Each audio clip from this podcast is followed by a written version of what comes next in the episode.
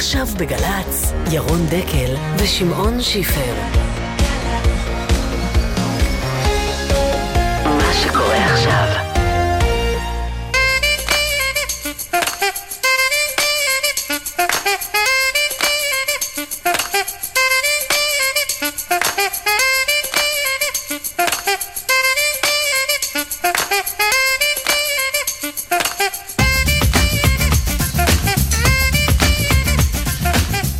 בוקר טוב, אה, מר שיפר. בוקר טוב, ירון.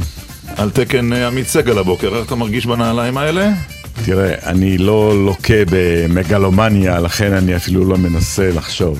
אבל אתה תהיה כאן בשעתיים הקרובות. אבל אני אשתדל. שמעון שיפר, ידיעות אחרונות, אה, הוא המגיש הבוקר יחד איתי, כאן בדקל סגל. אגב, אגב שם התוכנית שיפר לא משתנה, זה עדיין דקל סגל, לתשומת לבך. פגישת טראמפ-נתניהו הסתיימה אמש בסיקור אה, מסיבי של כולנו, של כל כלי התקשורת. מתברר אבל שכל אחד מוצא בפגישה הזו את מה שהוא רוצה. הימין אה, חוגג את אה, העובדה שחזון המדינה הפלסטינית ספג מכה קשה. ובשמאל אומרים זו המהדורה אחרת של אובמה, אולי יותר חביבה לראש הממשלה, יותר מחבקת, מחויכת, אבל ריסון בבנייה בהתנחלויות יימשך. אנחנו נדבר כאן עוד מעט עם השר גלעד ארדן, חבר הכנסת אחמד טיבי, ראש המועצה יוסי דגן, ואיש שמאל ותיק יוסי ביילין. הטייסים אה, והנהלת אל על אה, הודיעו לפני שעה קלה שמצאו פתרון. עד כמה נגרמה לחברה ולמוניטין שלה נזק השבוע, נשאל כאן אה, בהמשך. זו לא שאלה רטורית, שיפר, אני רואה שאתה מחייך. הרמטכ"ל, רב-אלוף גדי איזנקוט, סגר שנתיים בתפקיד. ננסה לסכם את השנתיים הראשונות. אחרי פרשת עזריה, הקיצוץ הגדול בצה"ל, החלפת שרי הביטחון, מינוי הרב הצבאי הראשי ועוד כהנה וכהנה. כמובן אה, מינוי העוזר האישי לדובר צה"ל, שאחרי נכון. שנתיים יוצאות מן הכלל כרמטכ"ל, אה, זה מחזיר שוב את כל המערכת הצבאית אה, לשאלה איפה כדאי לשרת, האם בגולני או להיות ראש לשכה. אגב, עוזר הרמטכ"ל הוא תפקיד אה, חשוב לכל רמטכ"ל. אבל נדבר על זה בשעה השנייה של אה, דקל סגל עם שמעון שיפר ועוד נושאים אה, בשעתיים הקרובות. בצוות שלנו הבוקר אילן ליאור, יואב כהן, רון רונזנבוים, הילה פרץ, ירון דקל ושמעון שיפר יוצאים לדרך.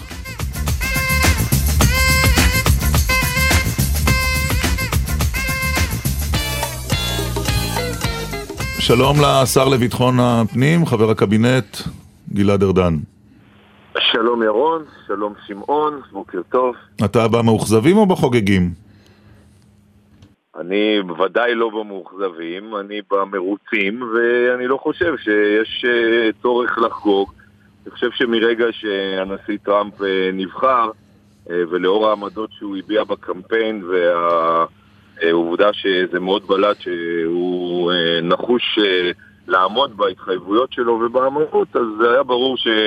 מצבנו אל מול הממשל השתפר באופן משמעותי, ואני חושב שאתמול ראש הממשלה אה, הביא את זה לידי ביטוי וייצג אותנו בצורה הטובה ביותר, אה, גם בצורה שבה הוא אה, הסביר את העמדות המרכזיות של ישראל ובהסכמות שזה נראה שיש בין האישים. אבל אחד הדברים שמאוד בלטו אתמול, שבעצם נשיא ארה"ב מחזיר את ה... את אה, כל כללי המשחק ואומר, טוב, תחליטו אתם. איפה אתה עומד? לספח, לספח חלקית, להיפרד באופן מלא מהפלסטינאים? מעכשיו, אה, כמו שאתה ודאי אה, ראית את זה, הנשיא הידידותי ביותר, אבל אה, אה, עכשיו אתם צריכים להחליט, אתם אה, מפלגת שלטון, איפה אתה עומד? תראה, אה, אנחנו שואפים ורוצים להגיע לשלום. אני לא חושב שרק על ידי צעדים חד צדדיים ישראל תוכל להגיע אה, לשלום. הבעיה שנוצרה היא ששנים רבות אה, גם הממשל האמריקאי ועוד יותר הקהילה הבינלאומית הפעילה לחץ בעיקר על הצד הישראלי ובעצם יצרה משוואה שהיא, אם מדברים על... אבל אין יותר לחץ. נו, אה, אני שוב מחזיר, אני, כבוד השר, אני שוב... אתה מבין הכל, כי אתה פרשן מבין, אבל המאזינים... לא, לא, אני מחזיר אותך שוב הביתה. לא יעזור, אני אשלים את מה שרציתי להגיד. אי אפשר להמשיך אם אני לא אשלים את מה שרציתי להגיד. או-אה, זה נשמע מאוד לא, תקיף על הבוקר. זה בכלל לא תקיף, אני חושב שזה המינימום, אם אתם מזמינים מרואיין, תיתנו לו רגע להגיד מה שהוא רוצה. אבל אנחנו גם רוצים לשאול אותו שאלות, אתה זוכר? אנחנו גם רוצים לשאול שאלות, זה הכל. אבל עוד לא סיימתי את תשובתי הראשונה, אם אין עניין לשמוע אותה, אז לא חייבים להזמין אותי. תשלים.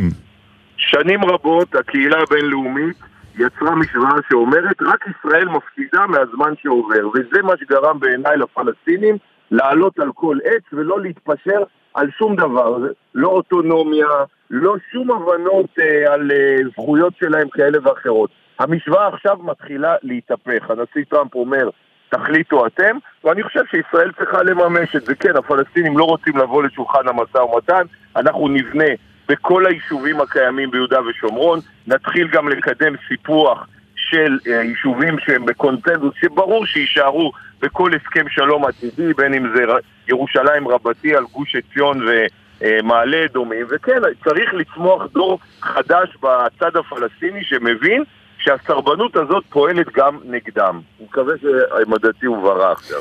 אז אני שוב חוזר על אה, שאלתי, אם אתה מוכן לתמצת את עמדתך, אתה בעצם תומך בסיפוח חלקי של אה, גושי ההתיישבות ואזורים שהם חיוניים למדינת ישראל. אני זה... תומך בכך, אני תומך בכך שישראל תתחיל להביא לידי ביטוי את האינטרסים הביטחוניים וגם את הזכויות המוסריות שלה, כל עוד יש סרבנות פלסטינית, והיא לא תאמר לעצמה, את זה הפלסטינים לא יסכימו, את זה הם לא יקבלו, כי זה פשוט לא יעבוד, הפלסטינים, משא ומתן במזרח התיכון, הערבים יודעים איך לעשות. ואם הם רואים, ואם הם מצפים לשמוע שאנחנו נאמר מראש על מה אנחנו מוותרים, ועל מה אנחנו מוכנים אה, למסור, אז זאת טעות. הטעות הזאת אה, כבר שנים רבות מונעת כל התקדמות. פלסטינים לא זזו מילימטר בעמדות שלהם מאז הקמת אש"ף ב-64, הם אפילו לא מוכנים לומר, לא הם ולא ערביי ישראל אה, ביחד, שתהיה כאן מדינה אה, יהודית לצד מדינה פלסטינית, אם תהיה מדינה בוא- פלסטינית. ואנחנו צריכים להבין שטקטיקת המשא ומתן הזו נכשלה, ואנחנו צריכים לנסות סוג אחר של משא ומתן. בוא נעזוב רגע, בוא נעזוב רגע השר, ארדן את הפלסטינים ונדבר רגע על, על הישראלים כי אה, עליהם דיברו בעיקר אני חושב אה, ראש הממשלה אה, נתניהו והנשיא דונלד טראמפ. איך אתה מפרש את האמירה שלו שצריך, אה, ל... הוא לא אמר להקפיא אבל לרסן את ההתנחלויות? אני חושב שחודש לאחר כניסתו לתפקיד, ואני מניח שהיו לו עוד כמה דברים חשובים לעסוק בהם, חוץ מהמשא ומתן התקוע בין ישראל לפלסטינים, אה, עוד אין אה, נוסחה בהקשר הזה. אה, אמרתי הרבה פעמים לקראת הפגישה שמה שהכי חשוב זה איך שהתפתח בה היחס האישי, הכימיה, הקשר בין האישים, ואני חושב שזה הושג אה, במלואו. וכמו שראש הממשלה גם אה, ענה אתמול, אה, אני מאמין שאפשר יהיה להגיע להבנות. ברור שהן יהיו שונות לחלוטין ממה שהיה בעבר. בטח... אה, אבל יכול להיות שהם יכללו ריסון גם בהתנחלויות הפעם.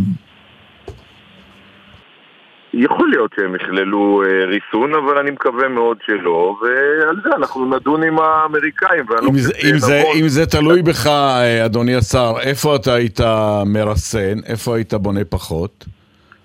אני לא חושב שזה נכון שאני אה, אה, אה, אביע ואכתיב עמדות לראש הממשלה או כלפי הממשל. לא, לא שאלנו מה עמדת ראש הממשלה, שאל שיפר את דעתך, אתה יכול להביע את עמדתך ואני חושב שזה יהיה במקום. כיוון, שרא, כיוון שראש הממשלה הודיע לחברי הקבינט שביום ראשון הוא חוזר והוא ימסור דיווח ואנחנו נדון, וכפי שהייתה התייעצות בקבינט לקראת נסיעתו, נראה לי שהתבונה המדינית גם מחייבת שנעשה את זה קודם בחדר סגור ולאחר כך, לאחר מכן נחליט אה, אם יש מחלוקות, אם אה, להחצין אותן או לא להחצין אותן. אפשר לשאול אה, אותך, אדוני השר, שאלה לא מדינית.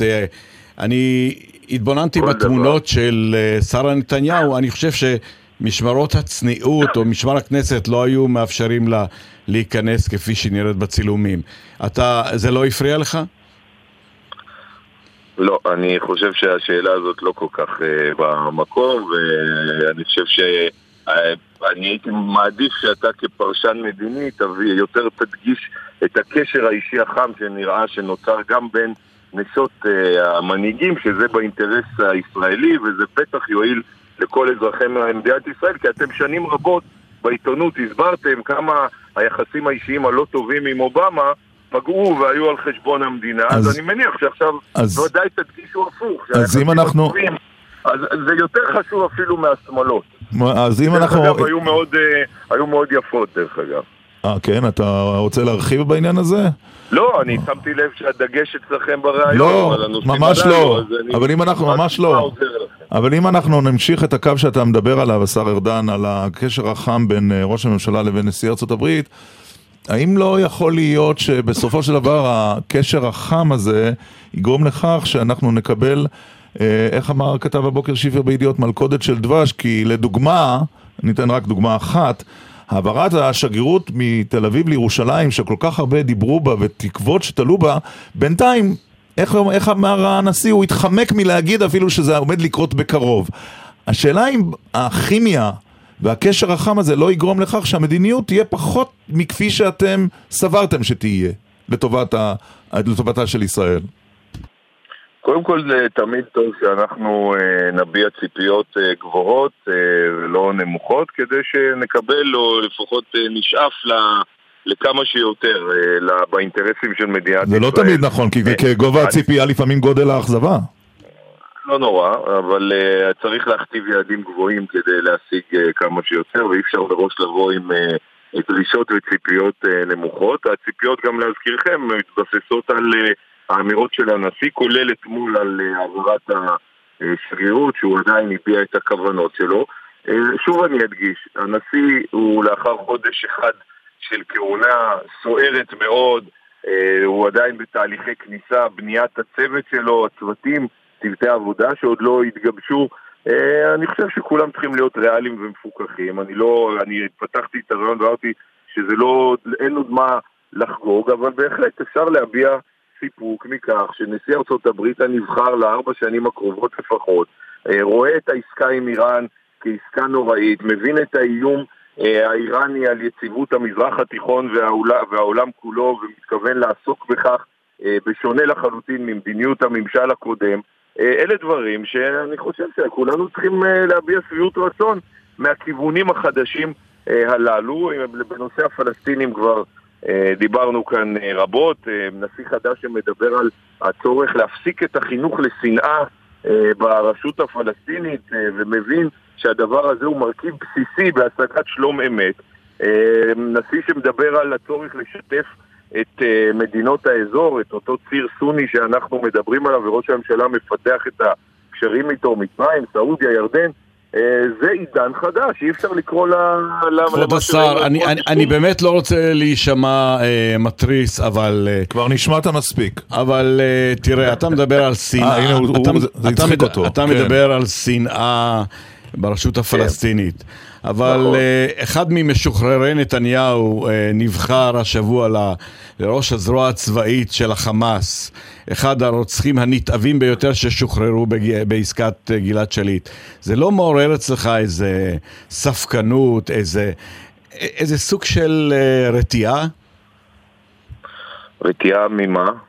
אה, רתיעה מכך שממשלת, שממשלת ישראל משחררת כן. את הרוצחים הנתעבים ביותר, שאחר כך מתמנים לראש הזרוע. אה, אני, אני לא, אה, גם אני תמכתי בזמנו בעסקה לשחרורו של גלעד שליט, ובדיעבד אני חושב שכולנו חשבנו שיש צורך להפיק לקחים, לכן מאז דנו בדוח שמגר שנועד לקבוע כללים נוקשים יותר לעתיד, או ליכולת בכלל של ממשלות אה, להביא לשחרור... אה, דנתם אבל לא הכלתם אותו.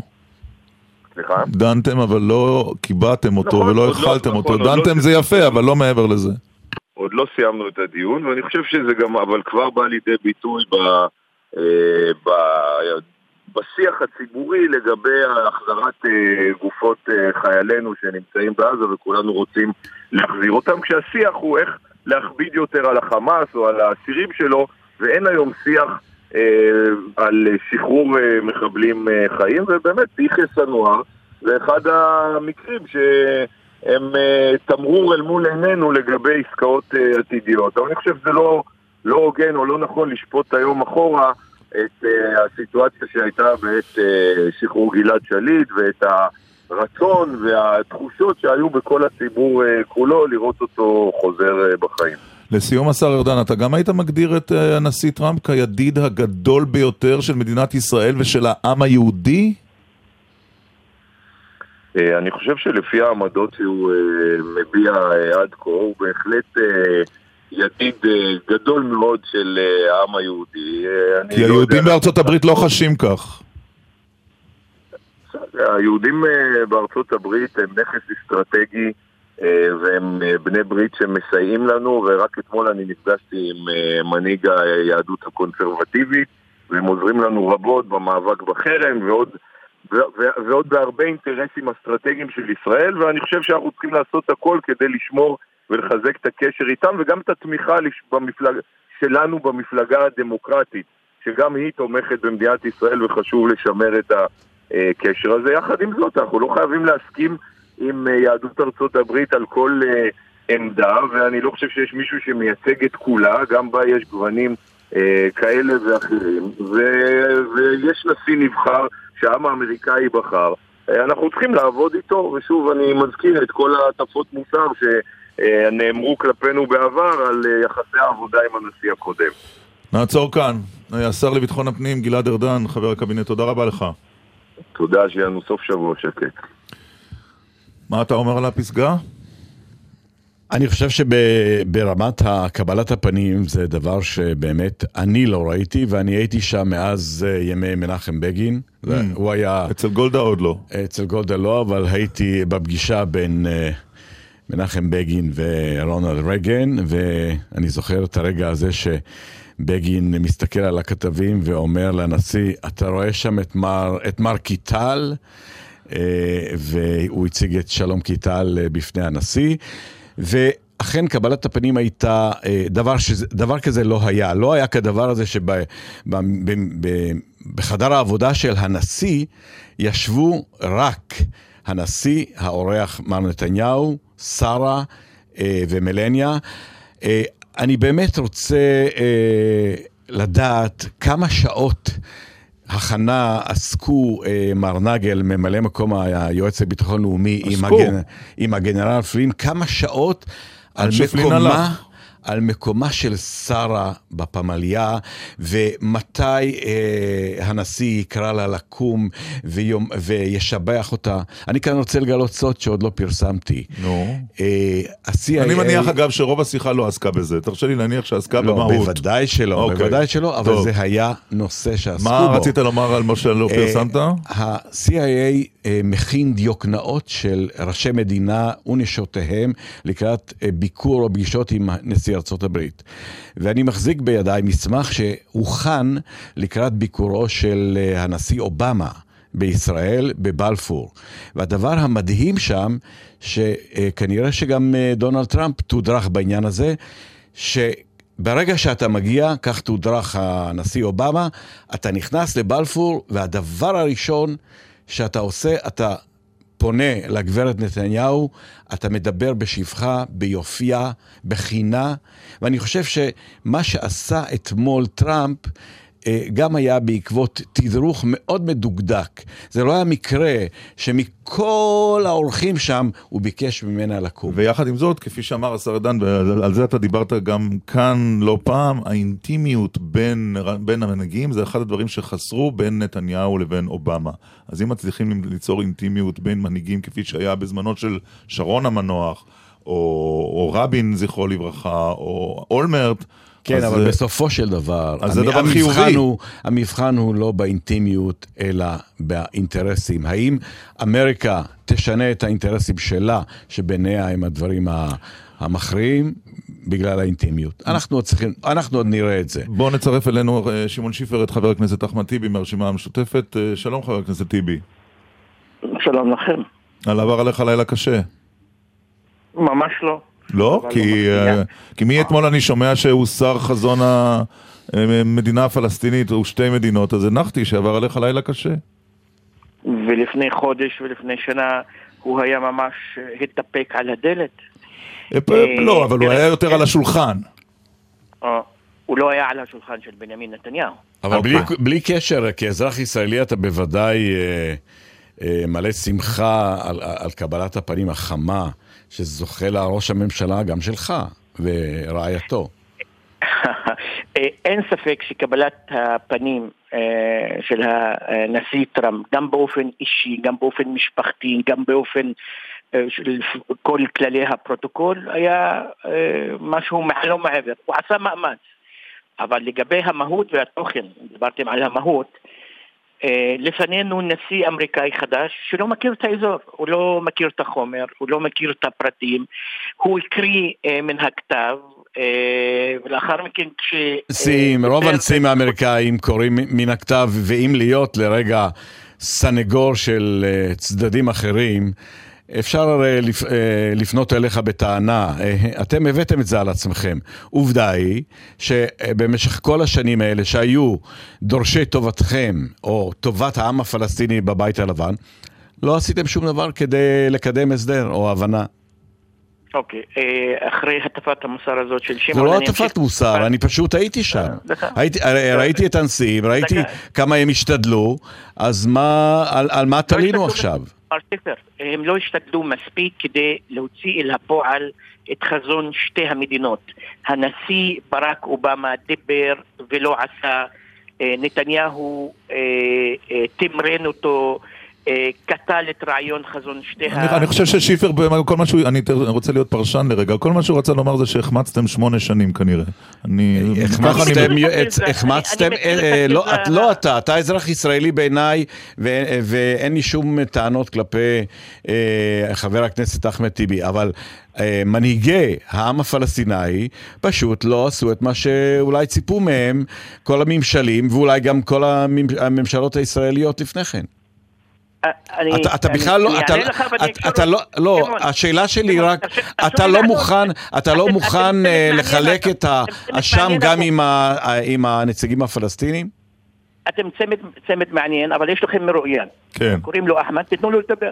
בבקשה. אה, אה, כאשר הנשיא טראמפ יצא, עזב את הטקסט הכתוב, הוא דיבר דברים ביזאריים. הוא אמר, אתם רוצים שתי מדינות, זה בסדר, רוצים מדינה אחת, הוא אמר לנתניהו, מה שאתה רוצה, אתה רוצה להמשיך בכיבוש, כמעט הוא אמר את זה. אבל אתה, שניכם יהודים והציבור, תדעו לכם שהוא הזכיר לראשונה, נשיא ארה"ב, את האופציה של מדינה אחת. במדינה, אני מאלה התומכים שפעלו וממשיך לפעול ולרצות מדינה, שתי מדינות. חזון שתי המדינות שבסיסו חייב להיות סיום הכיבוש. זו הבעיה, הכיבוש. לא החינוך לשנאה בבתי ספר והדיסאינפורמציה והקשקוש הזה שמלעיטים בו אה, מנהיגי מדינות אה, אה, זרות. שליטה על העם הפלסטיני, דיכוי זה הסיבה לכך שבדרך כלל עם שנמצא תחת כיבוש שונא את הכיבוש, לא אוהב אותו, אי אפשר לדרוש מעם שמדוכא על ידי כוח זר להתאהב בחיילים או בטנקים. אבל זה לא, אבל זה לא צריך, אבל זה לא, אבל אני רוצה לדבר אתמול, אתה נותן לי את ההרצאה של ההרצאה מעמיקה, אבל לא לכך כיוונו חבר הכנסת טיבי, כשביקשנו ממך לשוחח איתנו הבוקר, על הדברים שנאמרו אתמול. תוכל להתמקד בדברים שנאמרו אתמול? אני בדיוק התייחסתי גם כן. למוטיב השנאה. של הנשיא אה, טראמפ ששמע אותו מנתניהו ולחזון המדינה האחת או שתי המדינות זה בדיוק מה שנאמר אתמול יכול להיות שלא עקבתם אתמול נאמר דבר שחסר תקדים, שאמור להיות אנטיתזה לכל מה שאתם רוצים וחושבים. מדינה אחת. במדינה אחת היא צריכה להיות מדינה דמוקרטית. צריכה להיות, היא לא חייבת, אפשר אפרטהייד גם. צריכה להיות מדינה דמוקרטית עם one person, one vote. כן. במדינה כזאת, אני מודיע לכם, אני אתמודד מול ביבי, אני אנצח אותו, ואתם יודעים למה. כלומר, פלסטיני ינצח את הישראלי ממול, בגלל השיקולים שאתם מרקים... כלומר, מה שאתה אומר שזה לא, אתה אומר שזה לא ריאלי באמת? זאת האמירה, אה, אמירה אגבית, אמירה אגבית של הנשיא טראמפ, שלא כוונה באמת לא למהלך כזה? אני לא יודע למה הנשיא טראמפ התכוון, למה הוא כיוון. אני לא יודע מה הרגיש בנימין נתניהו כששמע את הביטוי מדינה אחת. אני רוצה להחיות את אה, חזון שתי המדינות, כי זה אינטרס אה, אה, של שני הצדדים. לא נשמע אמש כאילו זה הצליח. לא, ממש לא הצליח. ל, לראשונה מזה שנים רבות, ואתם צודקים, אומר נשיא ארצות הברית, חזון שתי המדינות הוא לא בדיוק הפתרון האולטימטיבי היחידי לסכסוך. מה הציג טראמפ? אמר לא מעניין אותי, אה, תגיעו להסכם ביניכם. אבל אנחנו מול ממשלה סרבנית שלא רוצה הסכם, היא רוצה המשך המצב הקיים בדיוק כמו שנפתלי בנט ונתניהו אה, מתחרים ביניהם מי אה, יתמוך יותר במפעל ההתנחלויות ואז זרק הנשיא טראמפ את המשפט הזה to hold back. אתם כן. יודעים מה זה בשפת הישראלים?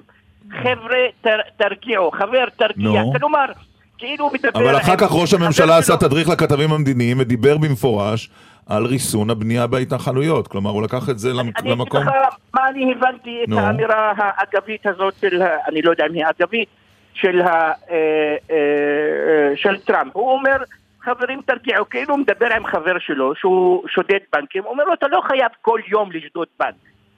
תעשה את זה קצת פחות, תרגיע.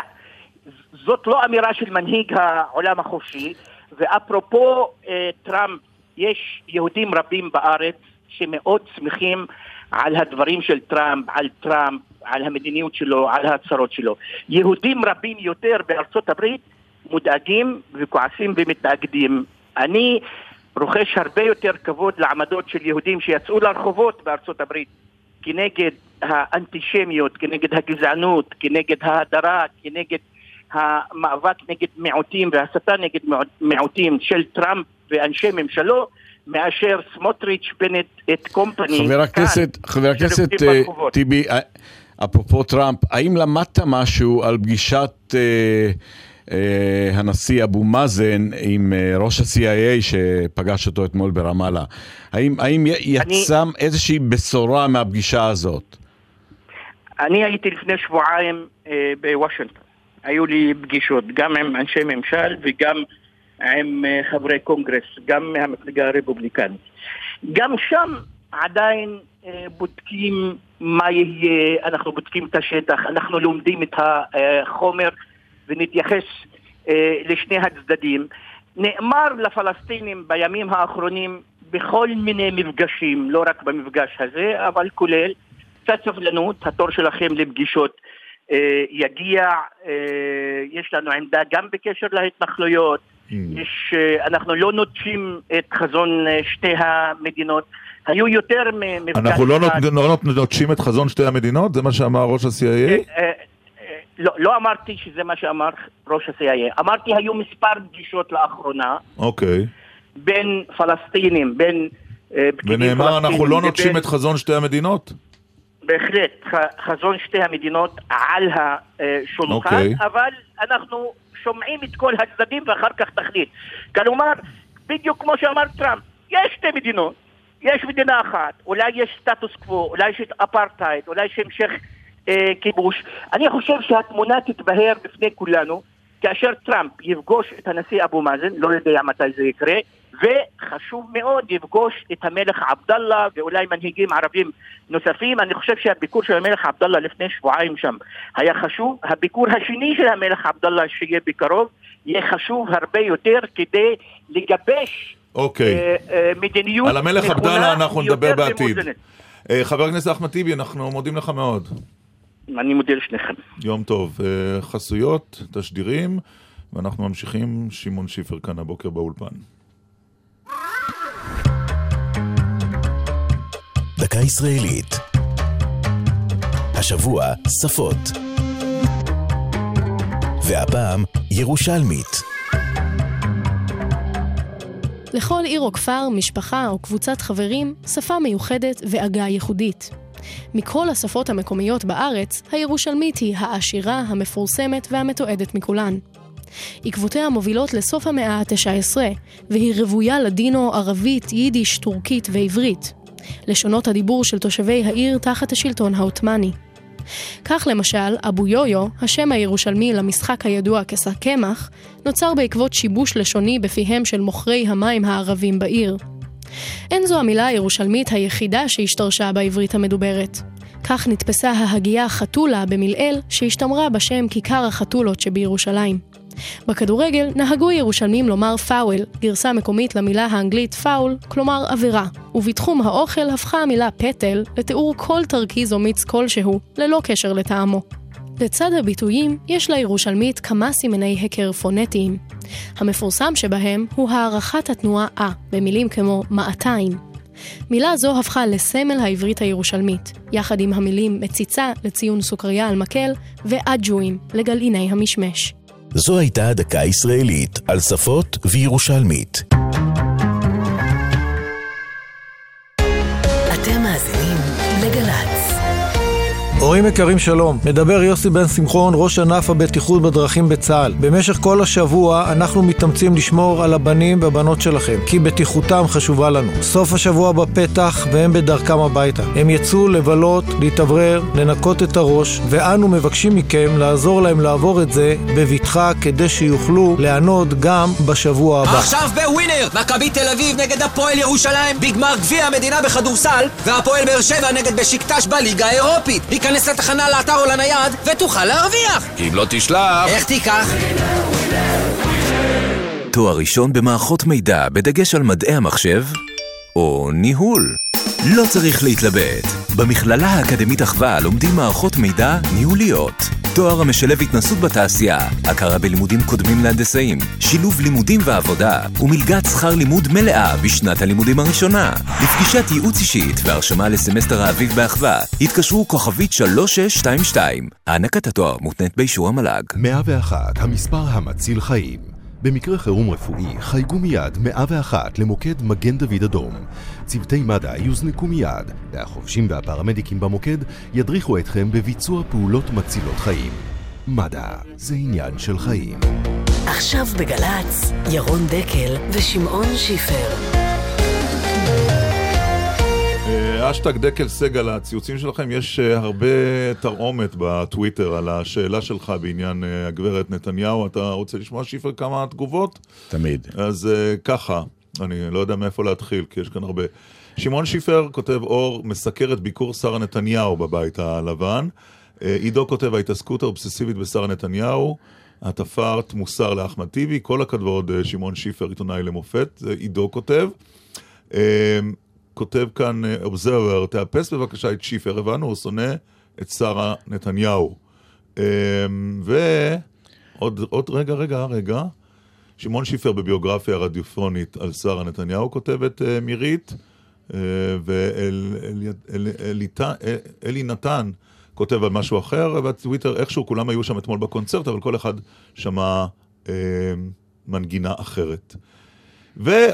וגם הוא כותב, מישהו חושב שהצוות של אובמה לא דאג למישל אובמה, למה זה לא בסדר כשמדובר בשרה נתניהו?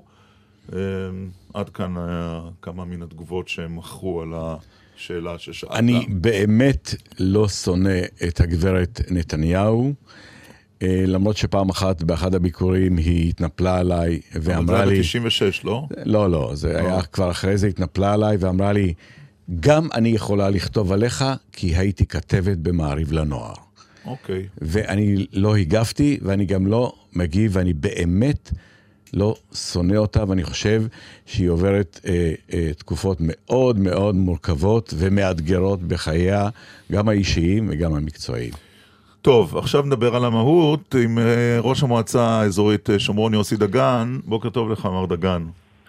שלום, בוקר טוב לכם. הכנו לך הקלטה קטנה של הנשיא טראמפ, אתה בטח תוכל לנחש מה היא, אבל בוא נשמע אותה ביחד, בסדר? הצחקתי, כבר הצחקתי אותך? רגע, בוא נשמע. טוב, טראמפ מאמש. As far as settlements, I'd like to see you hold back on settlements for a little bit. Uh, we'll uh, work something out, but I would like to see a deal be made. I think a deal will be made. Bibi and I have known each other a long time. A smart man, great negotiator, and I think we're going to make a deal. איך היית מפרש אה, או או מתרגם את המילים hold back a little bit, אה, יוסי דגן? אני, אני אגיד לך למה צחקתי. כן. כי אתה יכול להביא גם הקלטה שלי אצלך, בבימה המכובדת הזו שאנחנו מדברים בה גם כעת, מיד לאחר בחירתו. אז ראיינת אותי על רקע שאיבדתי תמיכה במועמדות שלו, והמטה שלו תרגם את זה מול האוונגליסטים. אתה שוחחת ואמרת לי, הראוי, סביר להניח שגם הוא, הוא יתנגד. ואני עניתי לך שטראמפ הוא איננו המשיח, אבל טראמפ הוא באמת הנשיא הטוב, הכי אוהד למדינת ישראל שהיה בכל שנות המדינה, ולכן להערכתי, א', הוא יגנה, לא כי הוא נגד, אלא כי תמיד ארצות הברית, ברמה של האינטרסים הכלכליים והפוליטיים שלה, תהיה בתווך בין ישראל למדינות ערב, רק שבעוד שאובמה היה עם נטייה חזקה לכיוון אה, מדינות ערב, אה, טראמפ יהיה עם נטייה חזקה לכיוון ישראל. ואני כבר חודשיים אומר את זה, גם אצלך אמרתי וגם אני חוזר ואומר את זה חודשיים, שהכדור הוא לא בוושינגטון, אלא בירושלים. ואתמול קיבלנו את ההוכחה, אני חושב, הניצחת לכך אגב הרבה יותר ממה שציפיתי, כשהוא אומר שוב ושוב ושוב ושוב ושוב, אני לא מתכוון לכפות, אני לא מתכוון להתערב, ואני אומר לך גם לא, היום... לא, הוא לא אמר אני לא מתכוון להתערב, הוא אמר אני רוצה, לה... אני, I'm gonna make a deal. ודאי, ודאי, ודאי. זה שנשיא, צריך להבין, הוא לא יושב ראש אה, הליכוד ולא יושב ראש הבית היהודי ולא יושב ראש מולדת, הוא נשיא ארצות הברית, יש להם אינטרסים אה, אה, ברורים שמכווינים אותם גם מולנו בתור ידידה טובה שלהם ושותפה אסטרטגית וגם מול מדינות ערב רבות ולכן הם תמיד יהיו בעמדת המתווך, תמיד מי שחושב שנשיא הברית אה, יגיד, יצעק על ראש הממשלה למה אתה לא בונה מספיק, אז זה בדיחה טובה אה, להגיד ככה בבית קפה, אבל זה לא באמת.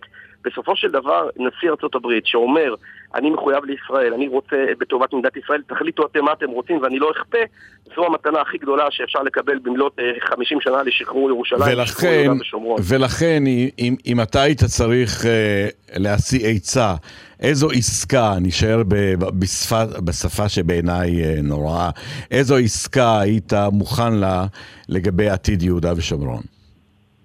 תראה, אני אה, אומר, את זה שוב, אומר את זה הרבה בתקופה האחרונה, אה, גם כפי שאתם בטח יודעים, אני הוזמנתי להשבעה על ידי גורמים בקרבתו של טראמפ, נפגשתי עם רבים מאוד מאנשיו, גם חלקם אירחנו אותם בשנים האחרונות לסיורים בשומרון, ביניהם אלן קלמון שהיה בשני סיורים והוא ניסח את המצע של טראמפ והוציא החוצה את הרעיון המסוכן של מדינה פלסטינית, מדינת טרור חמש דקות מכפר סבא ופתח תקווה. לו אני הייתי ראש ממשלה היום, ואין לי שום אספירציות כאלה, אז האספירציות שלי זה לבנות את השומרון. אז כראש מועצה אזורית שומרון, שמכיר גם ומאוד מעריך את ראש הממשלה נתניהו, אני הייתי מציע לו להבין שזו הזדמנות היסטורית, לדעתי הוא מבין את זה, וזה הזמן של מדינת ישראל לעשות את מה שהאזרחים שלה מצפים. אני הייתי הולך על החלת הריבונות על היישובים ביהודה ושומרון. אבל אחרי האמירות שלו אתמול על אה, ריסון התנחלויות, זה, וגם ראש הממשלה, צריך לומר את זה שוב, בנימין נתניהו הוא בשיחה עם כתבים מדיניים, אליל שחר שידרה את זה כאן הבוקר בגל"צ, כתבים מדיניים אחרים נתנו את הכותרות, מדבר במפורש ראש הליכוד, מנהיג ממשלת הימין, על ריסון הבנייה בהתנחלויות. אז קשה לראות באופן אמ, כלשהו, שהוא ילך עכשיו על החלת ריבונות באיזשהו מקום, נכון? באופן מפוקח, בוא נודה על האמת אם הוא מדבר על ריסון. אני אה, מכבד מאוד את ראש הממשלה, ואני מודע לצורך לומר ככה ולתמרן כך. בסופו של דבר, ראש הממשלה הוא מנהיג שנבחר על ידי עם ישראל. אני חושב שגם הוא עצמו שנים רבות חיכה לסיטואציה כזו אחרי שמונה שנים איומות של אובמה, כשבהם אמרו, ואני אגב ביושר צריך להגיד, אני חלקתי, אני אמרתי שגם בימי אובמה היה צריך להגיד לאמריקאים אנחנו מכבדים אתכם, אבל אנחנו נעשה מה שטוב למדינת ישראל ונבנה את ירושלים ונבנה את יהודה ושומרון. אבל היום, כשיש נשיא שהוא לא מתכוון להתעמת חזיתית, ונכון, יהיו דעות שונות, צריך לדעת, טראמפ אה, אה, יגיד דברים, אני אומר לך יותר מזה, טראמפ יגנה אותנו, הוא לא יגיד דברים מעורפלים, הוא עוד, תרשום מה שאני אומר, אני תמכתי בו בבחירות, איבדתי בו תמיכה, הותקפתי על... אז על, בכל על זאת, מה היית מציע, מה היית מציע לראש הממשלה היום? אני הייתי מציע לראש הממשלה להגיד, חברים יקרים, אני מודה לכם על התמיכה.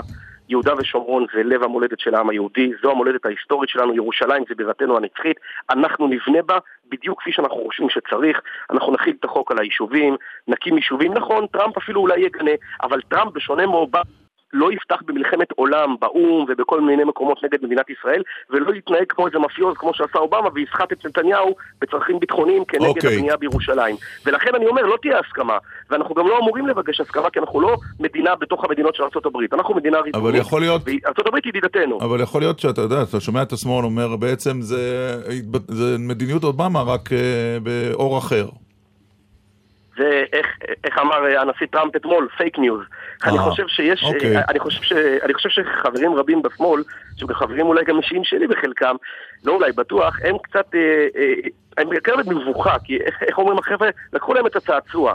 הם שנים הרי ממסחרים אוקיי. את התיאוריה הזו שאסור להגיד לא לארצות הברית ואסור להתעמת עם ארצות הברית. פתאום בא נשיא שהוא עוקף אותם מימין, הוא יותר ציוני מהם, מחלקם הגדול, והוא בעד ירושלים ובעד יהודה ושומרון הרבה יותר מהם, ופתאום יש להם בעיה, אין להם תירוץ. תכף אנחנו מדברים כאן עם איש שמאל, והוא יוכל גם להתייחס לזה. יוסי דגן, ראש המועצה האזורית שומרון, תודה רבה לך. תודה, הכל טוב. אתה יודע מי איתנו עכשיו על הקו.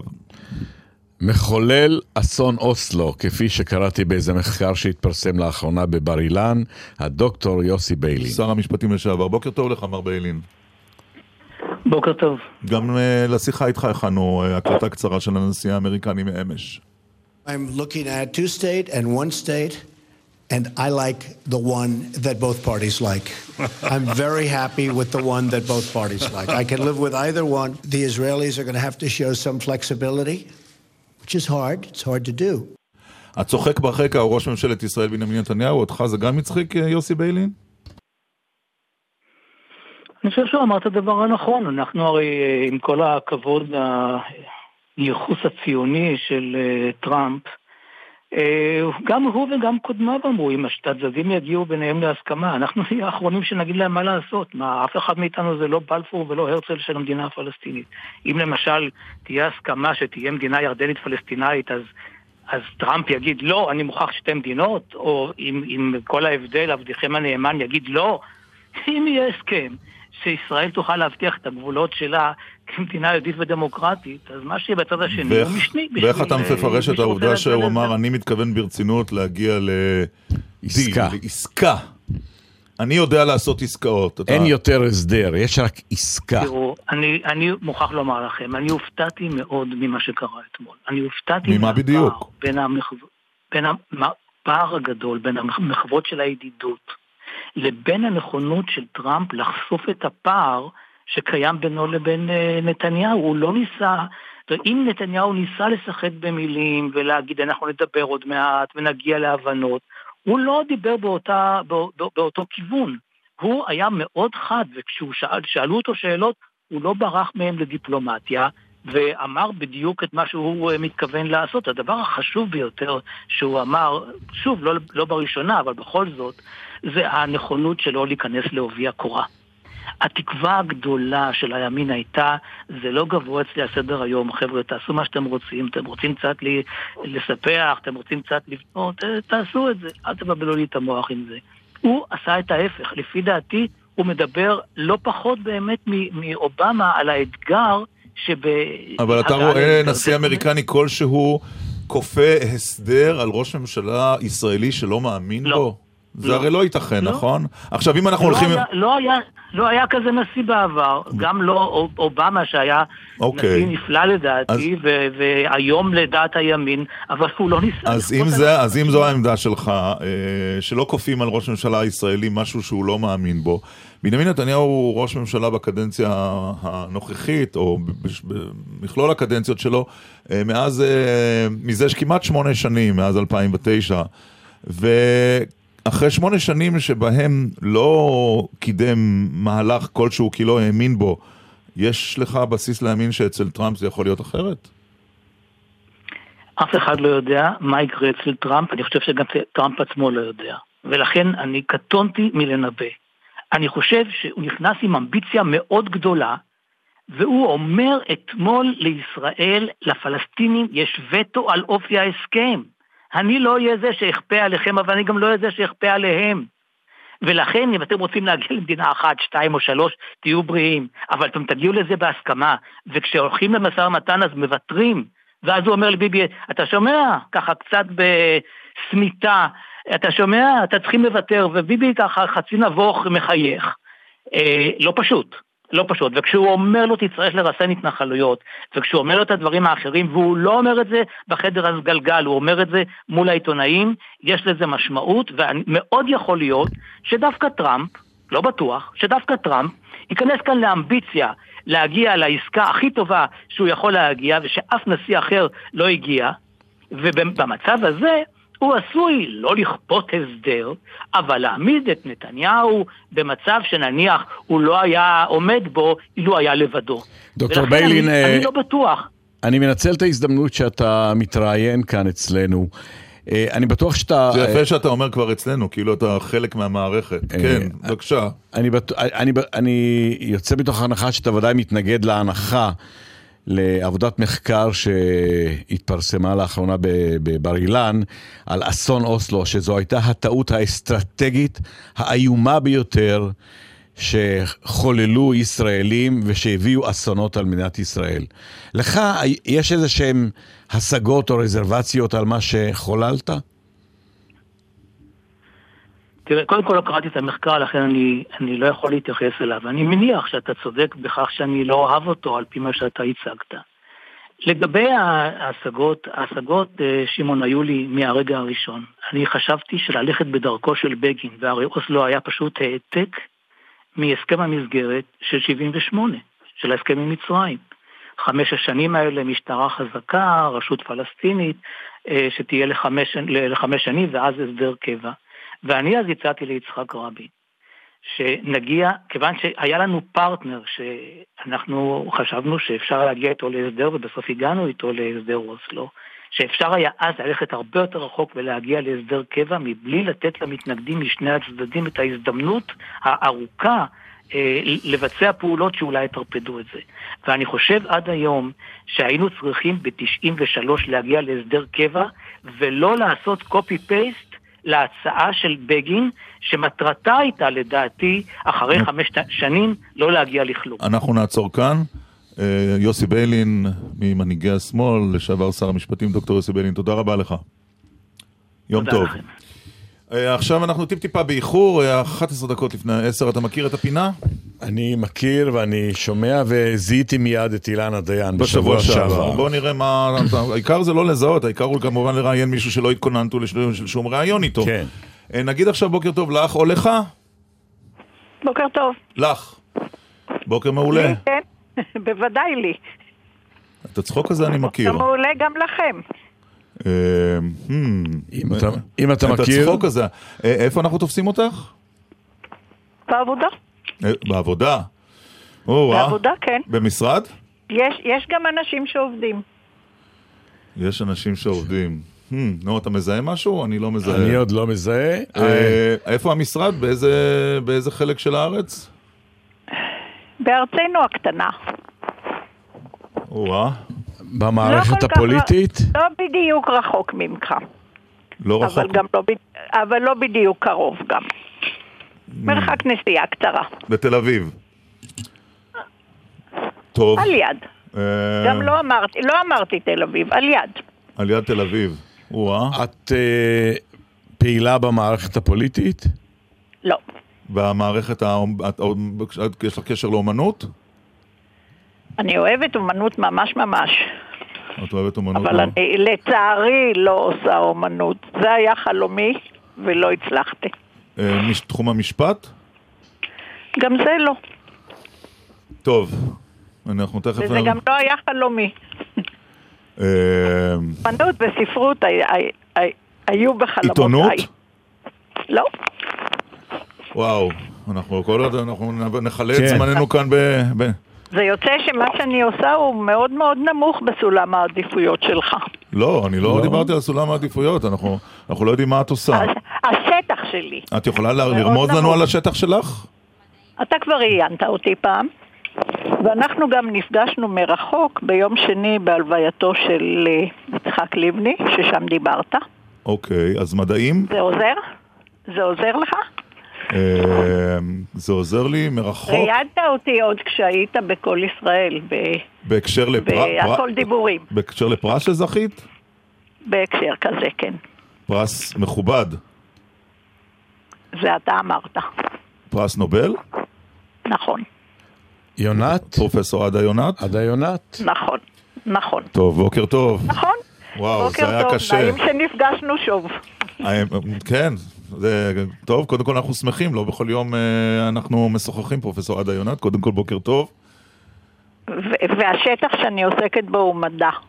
והריבוזום. ואתה בטח יודע את זה. הריבוזום, אני זוכר שבשיחתנו הראשונה ביקשתי נכון. שתסבירי מה עושים עם הריבוזום. נכון מאוד. מה עושה כלת נכון פרס מאוד. נובל, מה עושה כלת פרס נובל בשנים אחרי שהיא זכתה להכרה, לכבוד ולעיקר של הפרס החשוב ביותר בעולם? לאן זה לוקח? איך זה משינה את חייך? אה, תראה, היות ואתה מהחלק שאני קוראת מדיה, אז אני, בדרך כלל אני די, די, די חצופה ואני אומרת, זה שינה את חיי כי אתם רוצים לדבר איתי, אתם אנשי המדיה. ולפני כן הייתי לגמרי לגמרי אנונימית. אבל זה השינוי הכי גדול. הפרס ממש מבחינה אישית, הוא לא שינה כל, בכמות כזו, כמו, בגובה כזה, כמו שהממצא עצמו, הממצא עצמו הוא זה שבאמת שטף אותי. הפרס היה נהדר, אני לא, מת, לא מתלוננת. אם מותר להחמיא לך, פרופסור, אני, אני חושב ששינית רבות בחייהם של צעירות וצעירים. כן, כן, ש... רק, תיתן לי, רק תיתן לי לסיים. ההתרגשות האמיתית הייתה עם, ה, עם הממצא, וההתרגשות בגלל הפרס הוא באפשרות לדבר עם צעירים. לשוחח איתם, להלהיב אותם במישרים או בעקיפין. ואני לפחות עם אלף צעירים בארץ מדברת כל שנה, וגם בעולם. ובמחקרים את, את ממשיכה גם לחקור? כן, כן, כן. כלומר, כן, אין דבר קודם. כזה... זה, אין... לא השתנה, זה לא השתנה. והחברים לא השתנו והמשפחה לא השתנתה. והמגורים בארץ גם הם, למרות לא שאני השתנו. בטוח שאת מוזמנת לכל העולם מקצה אחד ועד קצהו. נכון. ומה נכון, הקול לכן שאת... אני מוזמנת. ומה הקול שאת משמיעה נוכח מה שמתרחש במערכת החינוך, לפחות ב... בכל מה שקשור למדעים מדויקים, לימוד המדעים המדויקים? ההשכלה הגבוהה. אז כאן יש לי באמת משהו להגיד. אה, יש, יש אה, צעירים נהדרים, התלמידים של היום הם לא יותר גרועים מהתלמידים הקוד... בזמני, אפילו אולי יותר טובים, כי המידע הרבה יותר זמין והידע וה... שלהם הרבה יותר עמוק, והם גם יכולים למצוא ידע כשהם רוצים. אבל ממשיכים ללמד בצורה, לא נעים לי להגיד, שלא... המורים לא יכעסו עליי, אבל בצורה המשעממת שלימדו פעם, בקטגוריות, מחלקים פיזיקה לבד ומתמטיקה, בעיקר פיזיקה, כימיה וביולוגיה, מחלקים כל אחד לבד ומשננים כל אחד לבד. לפי דעתי, זה חייב להשתנות אם אנחנו מדברים על עתיד הנוער במדע. ומי אמור לשנות את זה, פרופסור יונת? המורים. משרד החינוך, ואפילו דיברתי עם שר החינוך בקשר לזה לא מזמן.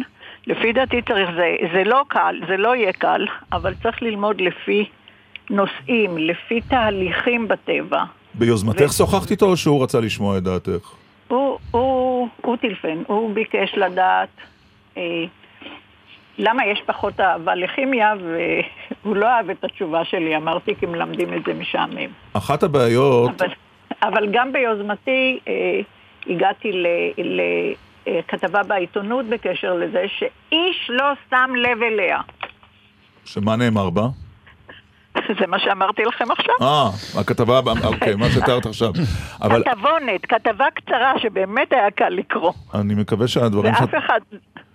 שאת אומרת כאן יזכו להד, אבל יש עוד נקודה אחת שלא קשורה רק לדרך הלימוד, אלא גם אה, קשורה לכותרת, ה, אני לא יודע אם היא מכובסת, אבל בריחת המוחות.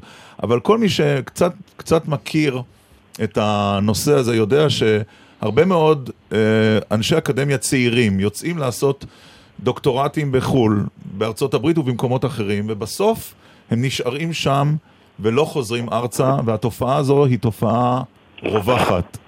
איך מתגברים עליה? זה גם נכון, אני לא יודעת אם uh, אנחנו מאוד מיוחדים בזה, כל העולם מסתובב בכל העולם, כי מדע הוא, הוא לגמרי חסר גבולות. אז יש, uh, אם אתה מסתכל על כמה הודים יש בעולם, הרבה יותר מאשר ישראלים שלא חוזרים לישראל, או כמה סינים, או אפילו כמה פולנים. אז זו לא בעיה בעינייך. מה ש... אחת מהבעיות ש, שיש בשביל להחזיר אנשים שכן רוצים לחזור ויכולים לתרום, זה התקצוב, התקצוב אז, למדע בסיסי אז רגע, מאוד אז, מאוד. אז רק שנייה, לא פרופסור עינת. אז... אה, יש לנו עכשיו איזה מהדורת חדשות קצרצרה, ואני רוצה שנדבר על התקצוב הזה, ויש לנו עוד כמה שאלות, גם שיפר רוצה לשאול אותך משהו. אנחנו נבקש ממך להמשיך בשיחה החשובה הזאת, לא כל יום את מדברת, פרופסור עדה יונת, וזה חשוב לנו לשמוע אותך גם אחרי המהדורה הקצרה, בסדר? תסכימי? כן, החדשות טובות? תכף נשמע ביחד. פרופסור עדה יונת, שיחה okay. בהפתעה, מיד אחרי כן דקל ושמעון שיפר כאן בגל"צ.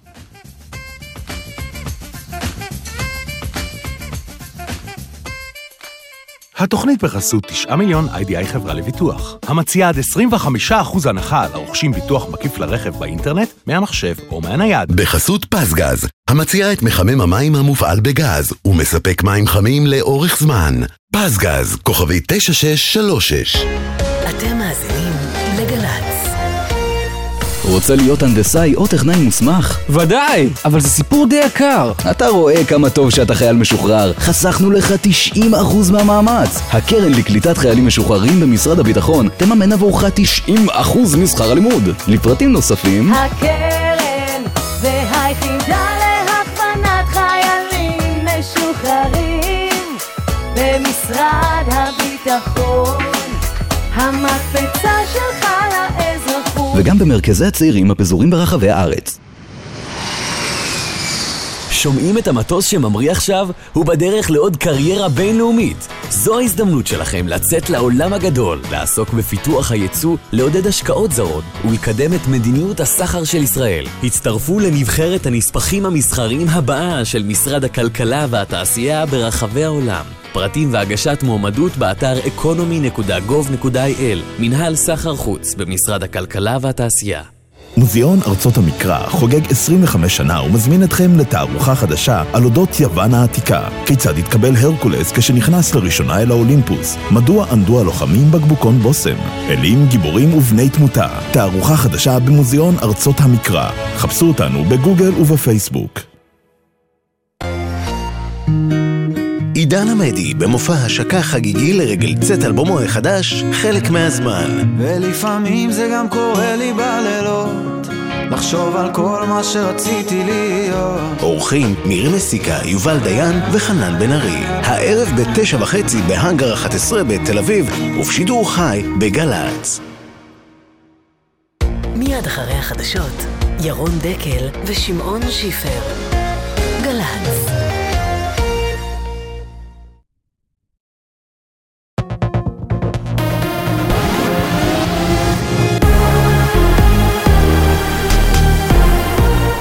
צה"ל השעה 10, כאן רני אבנאי עם מה שקורה עכשיו. בבוקר שאחרי פגישת טראמפ-נתניהו עדיין לא ברור האם הממשל האמריקני ייתן לממשלה בישראל יד חופשית לבנות ביהודה ושומרון. ירון דקל ושמעון שיפר שוחחו בגל"צ עם חבר הקבינט המדיני-ביטחוני גלעד ארדן, שאמר הפגישה מהווה עידן חדש ביחסים בין המדינות. וכמו שראש הממשלה גם uh, ענה אתמול, אני מאמין שאפשר יהיה להגיע להבנות. ברור שהן יהיו שונות לחלוטין ממה שהיה בעבר. יכול להיות שהם יכללו אה, ריסון, אבל אני מקווה מאוד שלא, ועל זה אנחנו נדון עם האמריקאים. המשבר באלעל הסתיים הבוקר אחרי שההנהלה והטייסים הגיעו להבנות לגבי תנאי ההעסקה של העובדים הוותיקים. יושב ראש ההסתדרות אבי ניסנקורן בירך על ההסכמות בשיחה עם אילנה דיין בגל"צ. ברצון טוב של כולם הצלחנו להביא את המשבר הזה לידי סיום. ההסכם מנוסח בשעות הקרובות, ו... אני מקווה שנראה את אלעל נוסעת ופחות במשברים. טוביה ובתיה מרגלית, בני 75. הם ההרוגים אתמול בתאונה ליד בה"ד אחת בדרום. הם היו בדרכם לטקס סיום קורס הקצינים של נכדם. אדם נוסף, תייר צרפתי, נהרג גם הוא בתאונה. כתבנו רמי שני מוסר ששלוש נשים עדיין מאושפזות במצב קשה. בחודשים האחרונים של 2016 חלה ירידה של יותר מ-1% במחירי הדירות בישראל, כך הודיעה הלשכה המרכזית לסטטיסטיקה. שר השיכון יואב גלנט הסביר בתוכניתנו בוקר טוב ישראל לאסף ליברמן, מדובר בירידה החדה ביותר מזה כמעט עשור. מה שרואים היום זה התמתנות שנתית מהותית בקצב העלייה. זה נתון מעודד.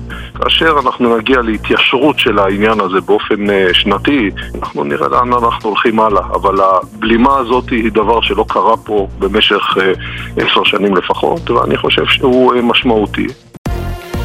במלזיה שוקלים להעביר את גופתו של אחיו למחצה של שליט קוריאה הצפונית קים ז'ונג נאם, שנרצח שלשום לקרוב משפחה אחר. כתבתנו דנה גוטר.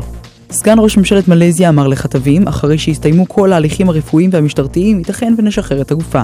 על פי התכנון גופתו של קים ג'ונג נאם תועבר לקרוב משפחה דרך שגרירות קוריאה הצפונית. מוקדם יותר דווח שהאח הבכור שנרצח הפציר באחיו הצעיר לחוס על חייו אחרי שהוחלט להגלותו. אין לנו לאן ללכת או להסתתר, אנו מודעים היטב לכך שהדרך היחידה לברוח היא התאבדות. כך ציטטו גורמים בקוריאה הדרומית מכתב ששלח. ומזג האוויר גשום, את התחזית המלאה מביא חזאי גל"צ ניר רחמים. בחסות ללין, המציעה בקניית תיק ב-19 שקלים ו-90 אגורות, 50% הנחה על כל מוצרי החנות. ללין, פרטים בחנויות ובאתר. במהלך הבוקר גשמים כבדים ירדו מהצפון ועד אילת, שלג ירד בחרמון, בגליל ובגולן, ואולי אפילו בפסגות הגבוהות של הרי ירושלים. הגשם ייחלש בהדרגה במהלך היום, והוא צפוי להיפסק עד לשעות הערב. מחר ובשבת, מזג האוויר יהיה נאה עם טמפרטורות נמוכות מהרגיל. אלה החדשות שעורך דן דובין.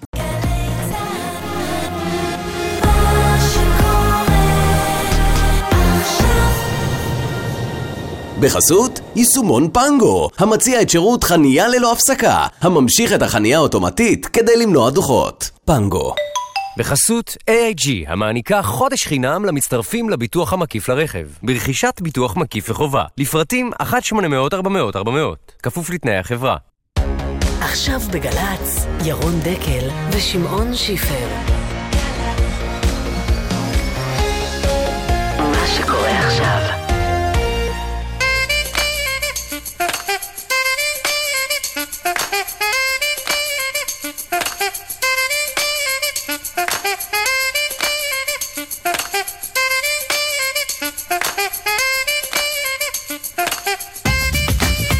אנחנו כאן, אה, שמעון שיפר, ירון דקל, אה, שעה שנייה של דקל סגל בהיעדרו של עמית. בהמשך השיחה עם, השיחה עם אה, כלת פרס נובל לכימיה, פרופסור עדה יונת. היינו בעיצומו של דיון על סוגיית בריחת המוחות, המדענים שיוצאים לחו"ל להשלים את הדוקטורט, את הפוסט-דוקטורט, ולא חוזרים לישראל, ואת אמרת לא כצעקתה. למה לא כצעקתה?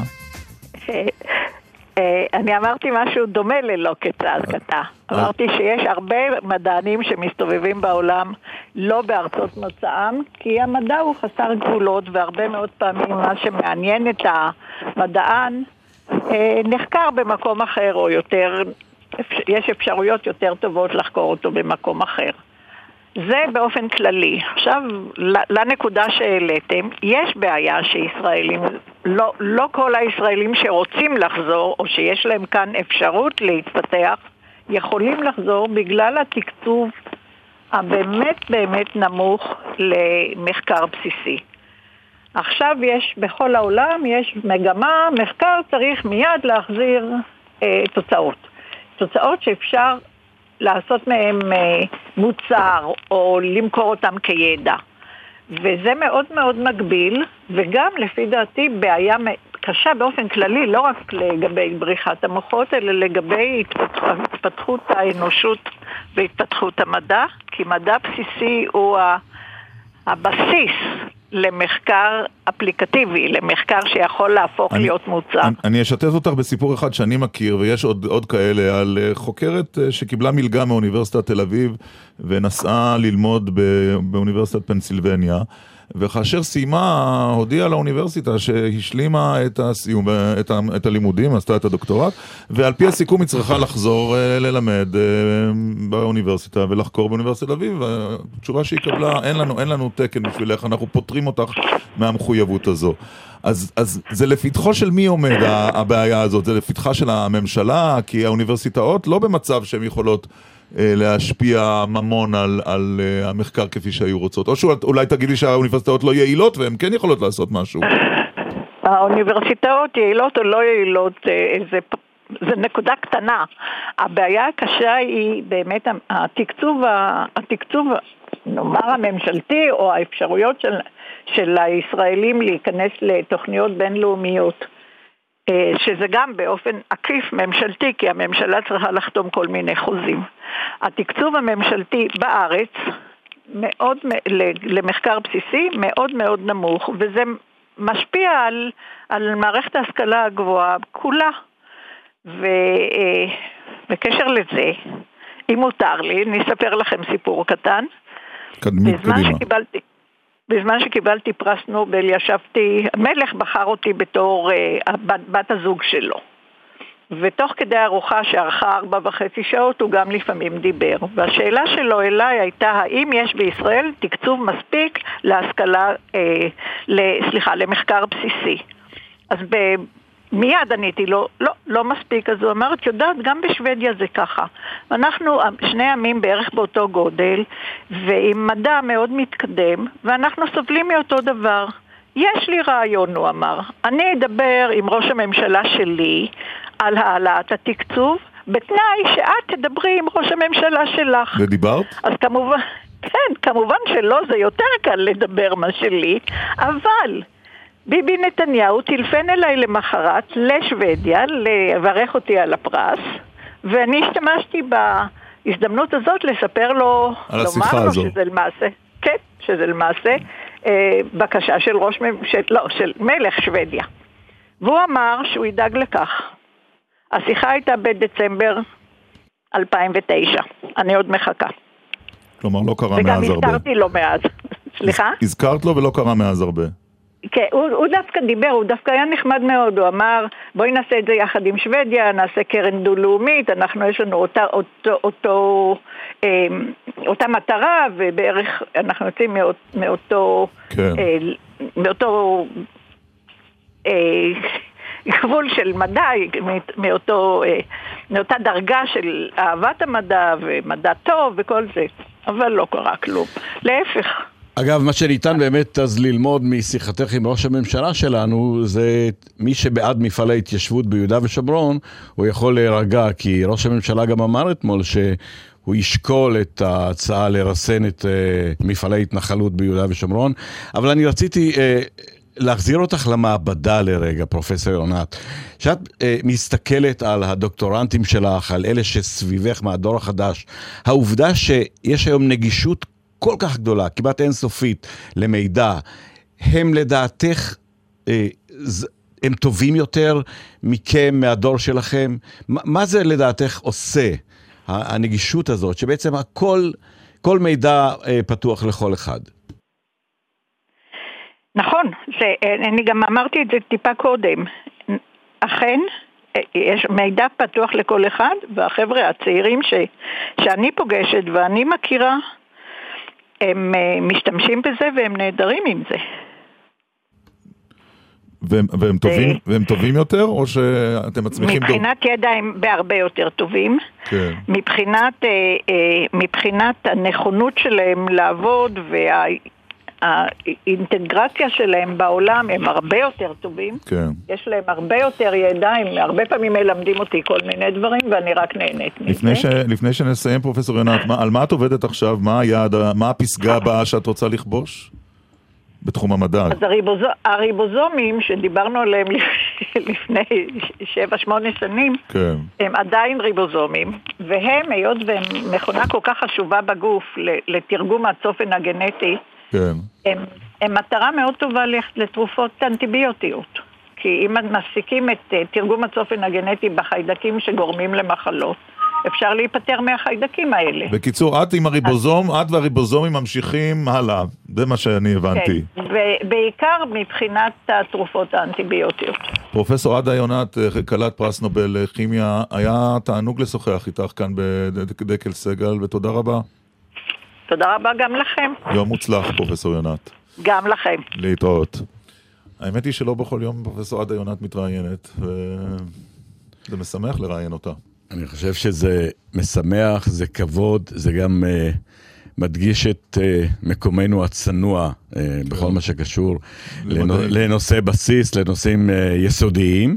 אבל כיוון שדיברנו עם הגברת ויונת, אני, אני רוצה באמת, כיוון שאני שומע כאן הערות רבות על מה שדיברנו uh, לגבי uh, אשת ראש הממשלה, הגברת שרה נתניהו. כן, הרבה מחאה. Uh, אני באמת, ואני מתכוון לזה כפי שאמרתי, אין לי שום כוונה לפגוע בה, אני גם אין לי שום אה, רגשי טינה כלפיה, אה, אבל בכל זאת צריך לזכור שהיא גברת אה, שבחרה לעמוד לצד בעלה אה, בראש המשרה הזאת.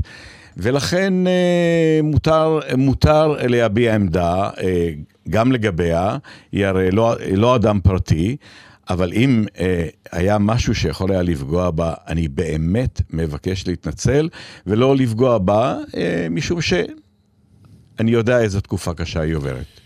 אוקיי, ותכף נצייץ גם את ההעברה הזאת. אתה יודע שכל במחלקת הדיגיטל כאן כל הזמן מצייצים כל uh, יבשה שלך מיד uh, בטוויטר. טוב, יש לכם uh, מתחרה אחד באמריקה, שמנצל את השעות שהוא לבד, uh, דונלד טראמפ. כן, ש... אגב, גם אהוד ברק הפך להיות צייצן uh, לא קטן. עכשיו לענייני אה, משהו אחר לגמרי. אל על, הטייסים וההנהלה הגיעו להבנות. איתנו קברניט אל על, עמנואל רוזנצוויג, שנמצא עכשיו באנגליה. שלום, הקברניט רוזנצוויג. בוקר טוב, מלונדון. בוקר טוב, מלונדון הסגרירית והגשומה, או שמלונדון הקרירה והשמשית? קרירה ומעוננת חלקית הרבה יותר טוב מאשר בארץ כרגע. כן, כי פה החורף בעיצומו. אה, עד כמה לפי דעתך אה, פגע הסכסוך האחרון בחברת הבית שלך? הסכסוך הזה פגע אה, בשני מישורים. אה, קודם כל כמובן מול, אה, מול הלקוחות, אפילו בשלושה מישורים. קודם כל מול הלקוחות. אה, פגיעה מאוד קשה, ואני מעריך שנוכל לשקם את זה, אבל נדרש פה שילוב כוחות אדיר. מכיר את זה מכל הצדדים, גם כנוסע, גם כטייס. במישור השני, מול העובדים, היה פה מסע קשה של אה, הפרד ומשול וניסיונות לסכסך, אה, ופה אה, אנחנו עוסקים כבר זמן רב במלאכת האיחוד, והפגיעה המהותית היא, היא באמון כלל העובדים, ובטח צוות האוויר מול, מול ההנהלה, שעשתה פה קמפיין שאני לא אה, נתקלתי בשכמותו, של אה, דה-לגיטימציה, של אה, אני הייתי רוצה, אני ברשותך לחלוק עליך, כי אני זה חושב... צריך אה, לטפל בזה. כן, אני חושב, ואמרה השופטת בבית הדין לעבודה, היא שאלה, מי עדיין קונה כרטיסים באל על? ונדמה לי שמי שנפגע בראש ובראשונה זה המוניטין של חברת אל על, נושאי החברה ואלה שרוצים לעבור לחברות אחרות, כי הם לא מאמינים שהטיסות יצאו בזמן. ולכן החברה שלכם היא שנפגעה מהפעילות שלכם. נכון, נכון, עם זה התחלתי. לפני שאנחנו? מדברים, כן. בנושאים, אה, בסוף לא, כי מיד עברת. להתנפל על ההנהלה, אתה יודע, אז אמרתי רק שנייה אחת, יש כאן נושאים שהם יקנו במקום אחר, כי הם לא מאמינים לכם יותר. בוא, אה, אני התחלתי עם הנושאים, כי בסוף החברה זה הנושאים. לפני כל דבר זה הנושאים, אחרת אין הצדקה לחברה הזאת, אה, לפחות בעינינו הטייסים. אה, ולכן באמת זה הפגיעה העיקרית, ואני חושב שאפשר לשקם את זה, כי בסופו של דבר הנושאים באו כי אה, חיכו להם אה, עובדים מאוד מיומנים, מקצועיים, מסורבים. אני לא מדבר רק על הטייסים, אני מדבר על הדיילים, אני מדבר על המכונים, אני מדבר על כולם. והעובדים האלה עדיין פה. העובדים עדיין פה ועדיין רוצים אה, להפעיל את הטיסות האלה ועדיין רוצים לשרת את הנושאים האלה אה, ועכשיו צריך לבנות אמון. והאמון, אה, אה, בסופו של דבר, מי ששבר את האמון, אה, בין היתר צריך לתקן את זה ואנחנו נשתדל תגיד. לעזור. כן, אבל, אבל אחרי שמסתכלים, אנחנו מסתכלים כמה ימים אחורה, לא ניתן היה להגיע לאותה תוצאה ממש בלי הבלגן הזה שפגע בחברה ובנושאי אל על שילכו למקום אחר? בוודאי שהיה ניתן. מה- תראה, מה שהתקבל עכשיו זה מה שהועלה כהצעה כבר מזמן על ידי צוות האוויר, עם פשרה מאוד קלה. אה, זה לא שהיה ויכוח על זה, אף אחד לא התייחס לזה, אה, ומנגד אה, נשלחו לאוויר עיוותים מטורפים בניסיון להפעיל לחץ, מספרים לא ריאליים. בוודאי שאפשר היה, וצר לי מאוד מאוד, גם בשביל הנוסעים, גם בשביל העובדים, מאוד צר לי בשביל המשפחות שלנו שהיו צריכות לשאת בזה. מיותר לחלוטין, מיותר לחלוטין. אין ספק, מזמן היה אפשר להגיע אה, לסיכום הזה. אה, ההצעה שהם קיבלו על השולחן הייתה מאוד אה, אה, הוגנת, הגיונית, ובסופו של דבר גם אה, אה, עליה, אני מקווה שיחתמו, דרך אגב צריך עוד אה, אה, אותה, אה, לנסח אותה משפטית, וכבר היינו בסיטואציה שבה אה, נחתמו הסכמות, נחתמו בפועל על ידי המנכ"ל, ואחרי שזה הגיע לסיכום המשפטי אה, גילינו כל מיני הפתעות, אני מקווה שלא נצטרך להתמודד. ונקווה שזה באמת הפעם נגמר, וזה לא עוד סיבוב בדרך שתפגע שוב בנושא אל על, שכמו שאמרתי, הם בסופו של דבר אלה שנפגעו מההתקוטטות הזו, וגם את מידת הפגיעה אנחנו נראה גם רק בעתיד, כשנוכל אה, לבחון בסוף השנה מה קרה. אין ספק שיש פה מידת פגיעה אה, אה, קשה, נכון. אבל יש פה קבוצה שאפשר לעבוד איתה. יש וכולכם אשמים. אדירה שאפשר לעבוד איתה, כל מה שצריך זה לבוא ולדבר בגובה העיניים, לא להפיץ שקרים, לא לנהל בבתי משפט יחסי עבודה כשרוצים גמישות אה, אה, ניהולית. ואיך אמר אה, ליאור שליין, אה, לקנות כרטיס... שהשמיים הם הגבול פה, באמת. איך אמר ליאור שליין בתוכנית שלו. ליאור שליין בתוכנית שלו גב האומה, לקנות כרטיס באל על זה כמו כרטיס הגרלה. אתה לא, אף פעם לא יודע אם המטוס ממריא או נשאר על הקרקע. אה, קברניט אל על... אבל עדיין, תזכור, זה, זו החברה היחידה וזה המטוס היחיד שכאשר הוא נוחת, כל הנוסעים במטוס מוחאים כפיים. נכון, זה נכון. תודה רבה לך, קברניט אה, אל על עמנואל רוזנצוויג. שיהיה לכולנו יום יותר טוב היום. תכף נדבר uh, על שנתיים לרמטכ"ל שמעון שיפר, אבל לפני כן אני אספר לך שהשבוע הייתי ב, בהופעה של uh, קובי אפללו, והיה מאוד מאוד uh, מצחיק, וחוש ההומור שלו... Uh, מצחיק זו הפתעה. כן. אתה רצית להגיד... יש לו קול ייחודי. שזה היה מרגש. שירה מרגשת, אבל אז גם... אז היה, היה מאוד מאוד משעשע, עם הרבה מאוד הומור. אני ממליץ, ובחרתי משם את uh, שיר פחות מוכר, אבל מאוד אהבתי, מראות, קובי אפללו.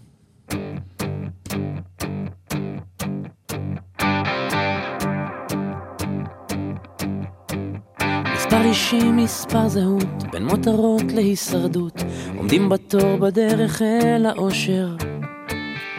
האם חופשי, האם כבול, אל תוך שרשרת החיול, מה שבזול עולה בסוף ביוקר.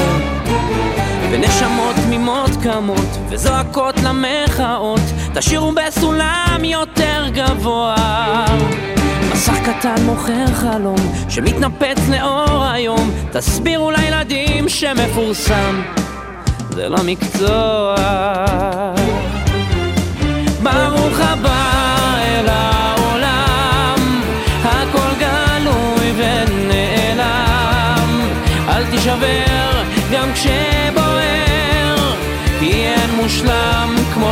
לב חסר. ברוך הבא אל העולם, הכל גלוי ונעלם, אל תישבר גם כשבוער, כי אין מושלם כמו לב חסר, אין מושלם כמו לב חסר.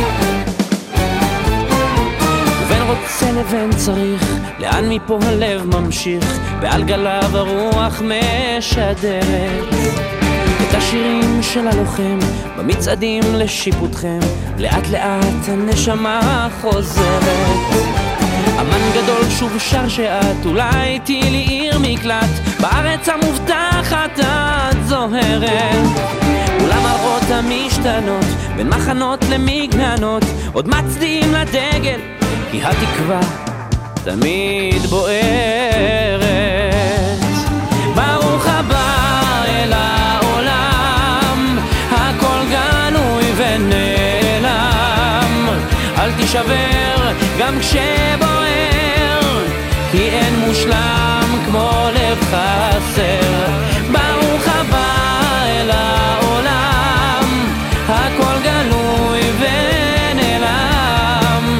אל תישבר גם כשבוער, כי אין מושלם כמו לב חסר, אין מושלם כמו לב חסר.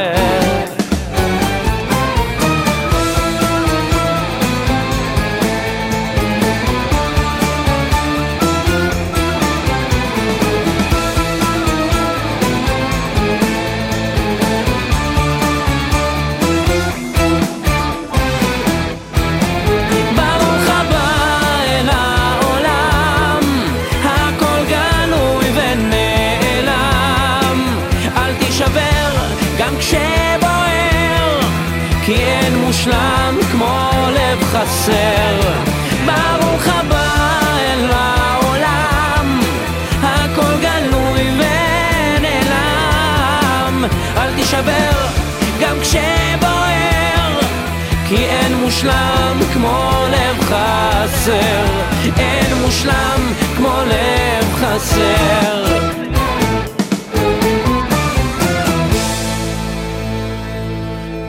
קובי אפללו.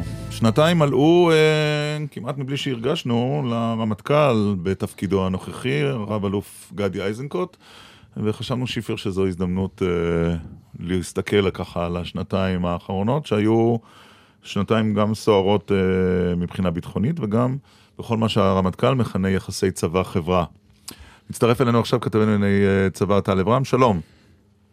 שלום ירון, שלום שמעון. ככתב שסיקר כמה וכמה רמטכ"לים, איך היית מסכם את השנתיים הראשונות של גדי איזנקוט כרמטכ"ל? הייתי אומר שאולי המילה שקט ורואה, שהכי יכול להגדיר, זאת אומרת מצד אחד הרבה מאוד שקט בגזרות טיפוסיות, יחסית בדרום, יחסית בצפון, יחסית מול האוצר, אבל נדמה שבהרבה מאוד ממשקים אה, כאלה ואחרים דווקא אפשר לאפיין את זה בתקופות שהן סוערות, כי יש מוקשים שהרמטכ"ל לא פוחד מלהתעסק איתם, בעיקר בהיבטים של אה, צבא וחברה, וגם נאמר, אה, אנחנו עוסקים שנתיים, אבל הוא מסיים מוקדם יותר, זאת אומרת זה לא יהיה ארבע שנים, זה גם לא יהיה חמש שנים, זה יהיה שנתיים, זה גם מאפיין אולי את אייזנקוט, שבעצם ביקש מהממשלה לסיים את זה בתקופת סוף השנה, כלומר לא לפתוח שנת עבודה נוספת. אז זה ככה, אם אני שם את זה ככותרת ירון בעניין הזה, אבל צריך לומר איזושהי אזהרת מסע, זאת אומרת כל מה שאנחנו אומרים, קשה לנו כעיתונאים למדוד את זה בצורה מדעית ולהגיד אה, זה טוב, זה פחות טוב, כל עוד אין מבחן אמיתי שזה מבחן המלחמה, אבל כן אני הייתי אומר שהיו הרבה מאוד מהפכות בתוך הצבא, כלומר הרבה מאוד פעולות שקרו גם בהיבטים של המערכים השונים, אם זה בהיבט התמרון, אם זה בהיבט מבנה צה"ל, אם זה כוח האדם בצה"ל, אם זה בהיבטים כאלה ואחרים, וזה דבר אחד שבהחלט אפשר לאפיין את התקופה הזאת כתקופה של הרבה מאוד שינויים. וגם דברים שבדרך כלל רמטכ"ל בורח מלעסוק בהם בהיבט של צבא וחברה כי הם מוקשים. אתן לכם דוגמה אחת, למשל כל נושא השילוב הראוי או השירות המשותף של בנים בנות, עבודה שהייתה על השולחן של אה, רמטכ"לים קודמים במשך כמה שנים, אז דווקא בבחירה מאוד מהירה הוא כן בוחר להתעסק איתו, זה לפעמים גם מושך אש וכדומה, אבל אני חושב שסך הכל אם אני בסוף צריך לסכם את כל הדברים הללו ולשמוע את רחשי השטח, וכדומה, מדברים על תקופה שהיא מחזירה את הצבע אה, מצד אחד, מצד שני, שוב אמרתי, כן. אל מול החברה, אל מול האתגרים הללו, אנחנו רואים הרבה מאוד אה, דברים של התמודדות מאוד מאוד מורכבת אה, פנימה בתוך הצבא.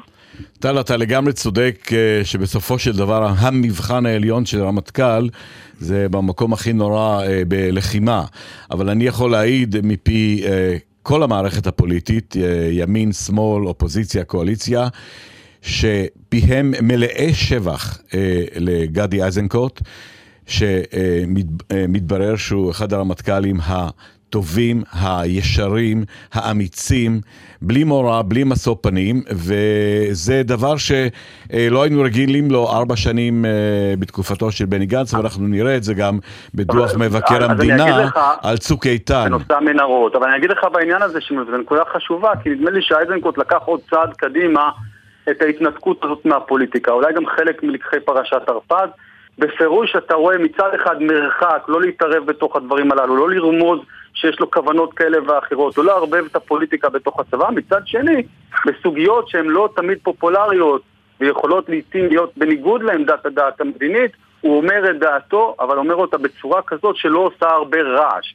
ואז אנחנו רואים שסך הכל היחסים בין הדרג המדיני בין אם זה ראש הממשלה נתניהו, בין אם זה עם הקשרים עם uh, ליברמן, שהרבה ככה ישר הזהירו שהולכת להיות פה איזושהי מהומה בינו לבין, כן. לבין הרמטכ"ל, אז נדמה לי שהדברים הללו סך הכל בינתיים מתיישרים uh, די בסדר.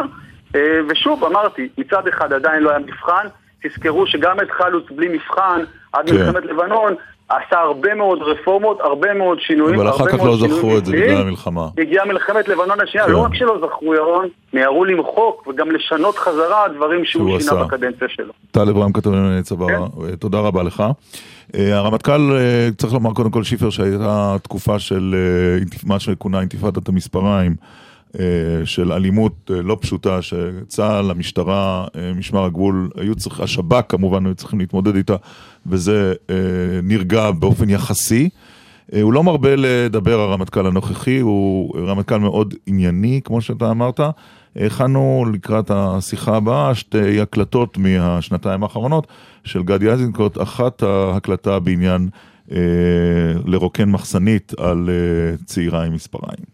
נהרגו למעלה ממאה ומשהו מחבלים, אני לא זוכר את המספר המדויק. והיו מקומות שיש נערה בת 13 שמחזיקה מספריים או סכין, ויש מתרס בינה לבין החיילים. לא הייתי רוצה שחייל יפתח באש וירוקן על מחסנית על נערה כזאת. גם אם היא עושה מעשה חמור מאוד. אלא יפעיל את הכוח הדרוש לביצוע המשימה. זה, זה היה, זו אמירה שאחר כך זכתה לעיסוק לא, לא מועט אה, גם של אה, פוליטיקאים בעקבות הדברים האלה של הרמטכ"ל ואני חושב, וזה יוביל אותנו לשיחה עם אלוף מילואים נועם תיבון, אה, פרשת החייל היורה, פרשת עזריה, בשנה האחרונה ללא ספק עמדה במרכז תשומת הלב, ודאי התקשורתית, הנה הרמטכ"ל בהקשר הזה. הוא לא הילד של כולנו והוא לא תינוק שנשבע, לוחם, הוא חייל, הוא נדרש לחרף את החיים שלו, והבלבול שחל בשיח בחברה הישראלית בין גבר בן 18 ואישה בת 18 לבין הילדון של כולנו זה שיח שפוגע באושיות הדרישה שלנו מחיילי צה"ל. מצטרף אלינו אה, אלוף במילואים נועם תיבון, פרשן גלי צה"ל לביטחון ואסטרטגיה. בוקר טוב לך, אלוף במילואים תיבון. שלום רב. איך אתה מסכם שנתיים של גיידי איזנקוט כראש המטה הכללי? תראה, ראשית כל אני כמובן אה, מאחל לו בריאות טובה. גם אנחנו. אני רוצה להגיד את הדבר הבא. אני חושב שגדי איזנקוט כרמטכ"ל הוא, הוא איש מאוד בודד. אה, אני חושב שהמערכת שאיתה הוא מתמודד מחוץ לצבא היא מערכת מאוד מורכבת. אה, הוא התחיל עם שר ביטחון אחד, אה, שבחר בו, הוא המשיך עם שר ביטחון שני אביגדור ליברמן, שהוא מאוד לא מנוסה בתחום הביטחוני, וזה שם אחריות מאוד גדולה על הרמטכ"ל בתהליכי קבלת ההחלטות. אה, אבל למה מאוד בודד האלוף במילואים טיבון כשיש סביבו אלופים, חלקם יותר צעירים, אבל גם אלופים מאוד ותיקים, מאוד מנוסים, שאמורים להיות כעזר כנגדו במטה הכללי? אני תכף אתייחס לזה, כי בסוף במפגש מול, ה, מול הדרג המדיני הרמטכ"ל הוא, הוא, הוא די לבד. הוא מייצג את הצבא, יש לו מערכת תומכת גדולה, אבל הוא בסוף אה, בנקודות האלה הוא, הוא צריך אה, להביע את עמדת הצבא, להגיד את דעותיו, ואני חושב שבעסק הזה אה, זה מאפיין את המצב של גדי איזנקוט.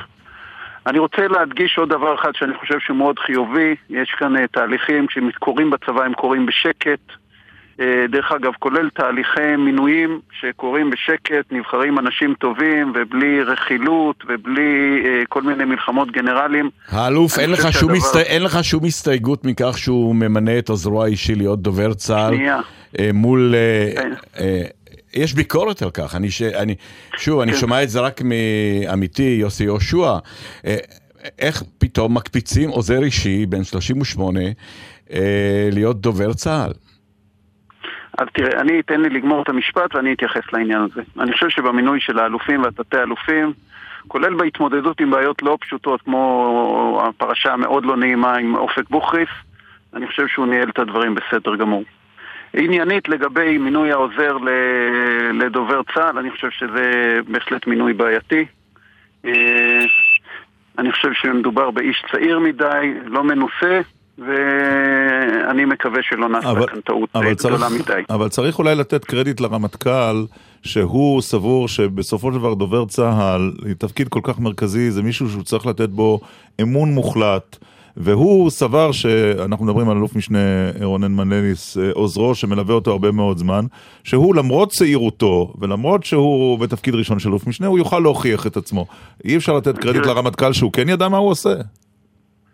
תראה, אני, אני, אתה יודע, ימים יגידו, אני לגמרי מסכים עם שמעון בעניין הזה, שזה מינוי אה, פחות טוב. אני רוצה עכשיו לדבר על הדברים המהותיים. אה, בסך הכל הייתה תקופה שקטה. אה, א', אנחנו כולנו מברכים על זה. אני חושב שגם לרמטכ"ל יש חלק מהאחריות לזה שיש תקופות שקטות והתגובות של ישראל בחזיתות השונות הן מדודות ונכונות. אבל, וכאן באבל הגדול וגם המבחן הגדול, האם באמת הזמן נוצל באופן מיטבי להתכונן למלחמה? והאם במבצע הבא בעזה או במפגש מלחמתי בלבנון צה"ל יהיה ערוך כראוי? זה המבחן העליון של כל רמטכ"ל. אה, ולכן אה, את הדבר הזה קשה מאוד למדוד. אה, אני חושב שנעשו בצבא הרבה מאוד פעולות, בעיקר בכיוון של התמרון, שראינו גם במלחמת לבנון השנייה וגם במבצעים בעזה, הוא החלק היותר בצה"ל שדורש טיפול, חיזוק ו... ואימונים רבים. זה לא רק אמל"ח, זה גם הרבה מאוד אימונים. אה, אני חושב שבהכנה הזאת של הצבא, זה המבחן העליון של הרמטכ"ל. וגם נעשו קיצוצים uh, בתר"ש, התוכנית הרב-שנתית שהציג הרמטכ"ל, גם, uh, גם זה לא נמנע מצה"ל, הקיצוץ הזה. חטיבות, טייסות, או שזה אני, בשוליים אני בעיניך? אני בעיניי זה בשוליים, זה תהליכים שקורים כל הזמן. אני רוצה להתייחס לנושא האחרון, ש, כן. שהוא נכנס הרבה תחת הכותרת של פרשת אלאור עזריה, שהיא עדיין לא הסתיימה. כן. אה, אני חושב שדווקא בנושא הזה של יחסי צבא-חברה, אה, הצבא הלך לאחור בתקופה הזאת. חשוב לי להדגיש שהעמדה הערכית של הרמטכ"ל היא מאוד מאוד אה, מכובדת ונכונה בעיניי בנושא הזה. אבל אני כן חושב שבמערכת יחסים של, של צה"ל, של צבא-חברה, אה, בהחלט אה, אנחנו נמצאים בנקודה מאוד רגישה בהיסטוריה של צה"ל. אה, פחות ופחות אנשים משרתים, פחות ופחות אנשים משרתים במילואים, והמיקום של צה"ל בחברה הישראלית בהחלט עובר שינויים. Mm-hmm. אני חושב שכאן דווקא הייתי שמח לשמוע את הרמטכ"ל מדבר יותר. צריך להתעסק בעניין הזה. האמת היא שהוא לא דיבר כל כך הרבה בשנתיים הראשונות לכהונתו. נכון, אני חושב שאתה יודע, שלא לדבר יש איזה הרבה יתרונות, אבל יש דברים שצריך להידבר ויש דברים שצריך להתעסק איתם. אוקיי. הנושא הזה של צבא חברה הוא בהחלט אה, אולי היה המבחן הכי גדול של הרמטכ"ל בתקופה הזאת. זהו, ולהמשך. קדימה, אני חושב שבסוף הדבר הכי חשוב זה להתכונן למלחמה כן. ולראות שהצבא מוכן, וזה יהיה המבחן. אלוף במילואים אה, נועם טיבון, פרשן גלי צה"ל לביטחון ואסטרטגיה, תודה רבה לך, נועם טיבון. יום טוב, להתראות. אחרי החסויות והתשדירים, אנחנו נדבר קצת על uh, החזרתו של שגריר ישראל בקהיר, ונחזור לראיון ששודר כאן בספטמבר 2016, לפני כמעט חצי שנה, עם השגריר, ובין היתר אני רומז שהוא נשאל שם גם על מצב הביטחון האישי שלו. התשובות היו בראי אחורה, מעט מפתיעות. זאת תמיד הבעיה איתכם, אצלכם הכל מוקלט.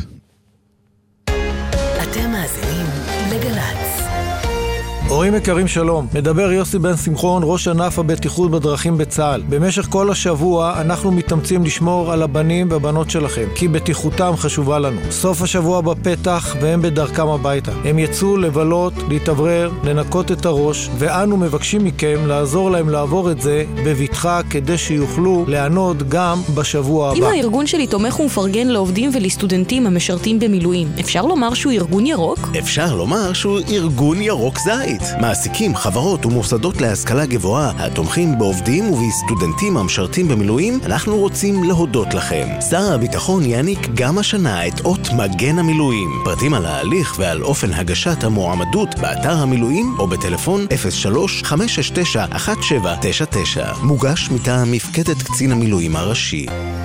חורף, אתה קם בבוקר, מחכה לאוטובוס לאוניברסיטה. פקקים, קר, גשום, נזכר ששכחת את העבודה בבית וזה בדיוק המרצה השנוא עליך. מנסה לסדר את הדפים שהתפזרו בגלל הרוח והם נופלים הישר אל תוך שלולית. איחרת. בשביל מה להתאמץ? בחורף לומדים מהמיטה עם סמסטר החורף של האוניברסיטה המשודרת. והסמסטר קובי מידן על טקסטים מכוננים של הישראליות, בן שנים המדען העירום, ליעד מודריק על הגירה, ומיטב המרצים על מציאות. האוניברסיטה המשודרת, ראשון עד רביעי בשמונה וחצי בערב ובכל זמן שתרצו, באתר וביישומון של גל"צ. עכשיו בגל"צ, ירון דקל ושמעון שיפר. נדבר קצת על uh, מצרים, מטבע הדברים השגריר הישראלי שנמצא, השגריר הישראלי בקהיר שנמצא כבר שבועות uh, כאן בארץ, לא מורשה לדבר, ולכן, uh, שמעון שיפר, אנחנו פשפשנו בארכיון, ונזכרנו שהוא התראיין לתוכנית הזו, עמית סגל ואז עירית לינור הייתה באולפן, אני נעדרתי. בואו נשמע קטע ראשון קצר, כאמור, אה, תחילת חודש ספטמבר 2016, דוד גוברין, שגריר ישראל בקהיר, בריאיון. אתה מדבר איתנו מקהיר? אמת. איפה? באיזה שכונה? אנחנו במעדי. מעדי. שכונה שנמצאת בדרום העיר. ספר קצת על השכונה. כן. זו שכונה שהיא אה, שכונה אה, יחסית שלווה, מרוחקת ממרכז העיר. אמ, גרים בה אה, לא מעט זרים, אה, סך הכל אה, שכונה נעימה. כן? שכונה, גם לישראלי השכונה הזאת נעימה? השגרירות הישראלית היא אה, מין אה, בית מידות מרווח שאנשים יכולים להיכנס אליו, לעסוק בענייניהם? תראי, מטבע הדברים, כמו שאת מתארת לעצמך, אה, לא ניתן אה, להגיע אלינו אה, בקלות רבה.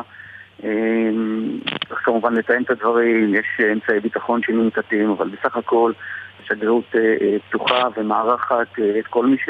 כל מי שאנחנו רוצים שיתארח בה, והשגרירות פעילה. מת... אנחנו במגמה של להרחיב את הפעילות בה.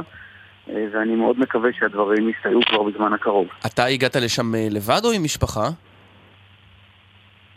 לא, אני משרת כאן בדתי, משפחתי נשארה בארץ. ואתה חוזר כל סוף שבוע? איך זה עובד בדיוק? אנחנו, תראה, מרכז הפעילות ומרכז העבודה הוא נמצא כאן בקהיר. אה, סידורי ההגעה והעזיבה זה דבר שלא הייתי רוצה להיכנס אליו. לא, לא, ודאי, לא, לא נכנס לזה רק... את ה... אם אתה לא מבין, אנחנו פשוט זוכרים שהייתה לפני כמה שנים, נדמה לי שב-2008, 2000... לא, 2011. כשאובמה, אני זוכרת, היה אז נשיא שהייתה, היה ניסיון לבצע פרעות בשגרירות הישראלית בקהיר. זאת אומרת, לא יהיה בקרוב אה, פסטיבל אה, גבינות ישראליות על מדשאת השגרירות בקהיר. כן, נכון, אבל אה, יחד עם זאת צריך לזכור שהמציאות אה, השתנתה לבלי הכר. אה, חלפו כבר חמש שנים מאז המהפכה, המצב כאן התייצב, ועם התייצבות המצב הוא כמובן מאפשר לנו אפשרות לפעול כפי שאנחנו מעוניינים, להרחיב את הקשר שלנו עם גורמים ממשלתיים, עם נציגי החברה האזרחית, לנסות לפתח יחסים כלכליים, מסחריים וכדומה. נזכיר העירית לינור את החילוץ ההוא, אה, שמעון שיפר. יש לך איזה סיפור. כן, הרי אה, בתוכנית שלנו היום אה, דובר על תקופת הנשיאות האיומה של ברק אובמה, ואני פשוט נזכרתי כן. בסיפור אמיתי. שישה מאבטחים של השגרירות הישראלית בקהיר, בקומה ה-17, עמדו לפני טבח ב-2011. המון זועם למטה. המון זועם, עשה את דרכו לעבר השגרירות, ו... המערכת המדינית הישראלית נכנסה ללחץ נורא. אה, שר הביטחון דאז ניסה להשיג את הגנרל טנטאווי שאז ניהל את אה, מצרים, וטנטאווי לא ענה לשום ניסיון של פנייה אליו.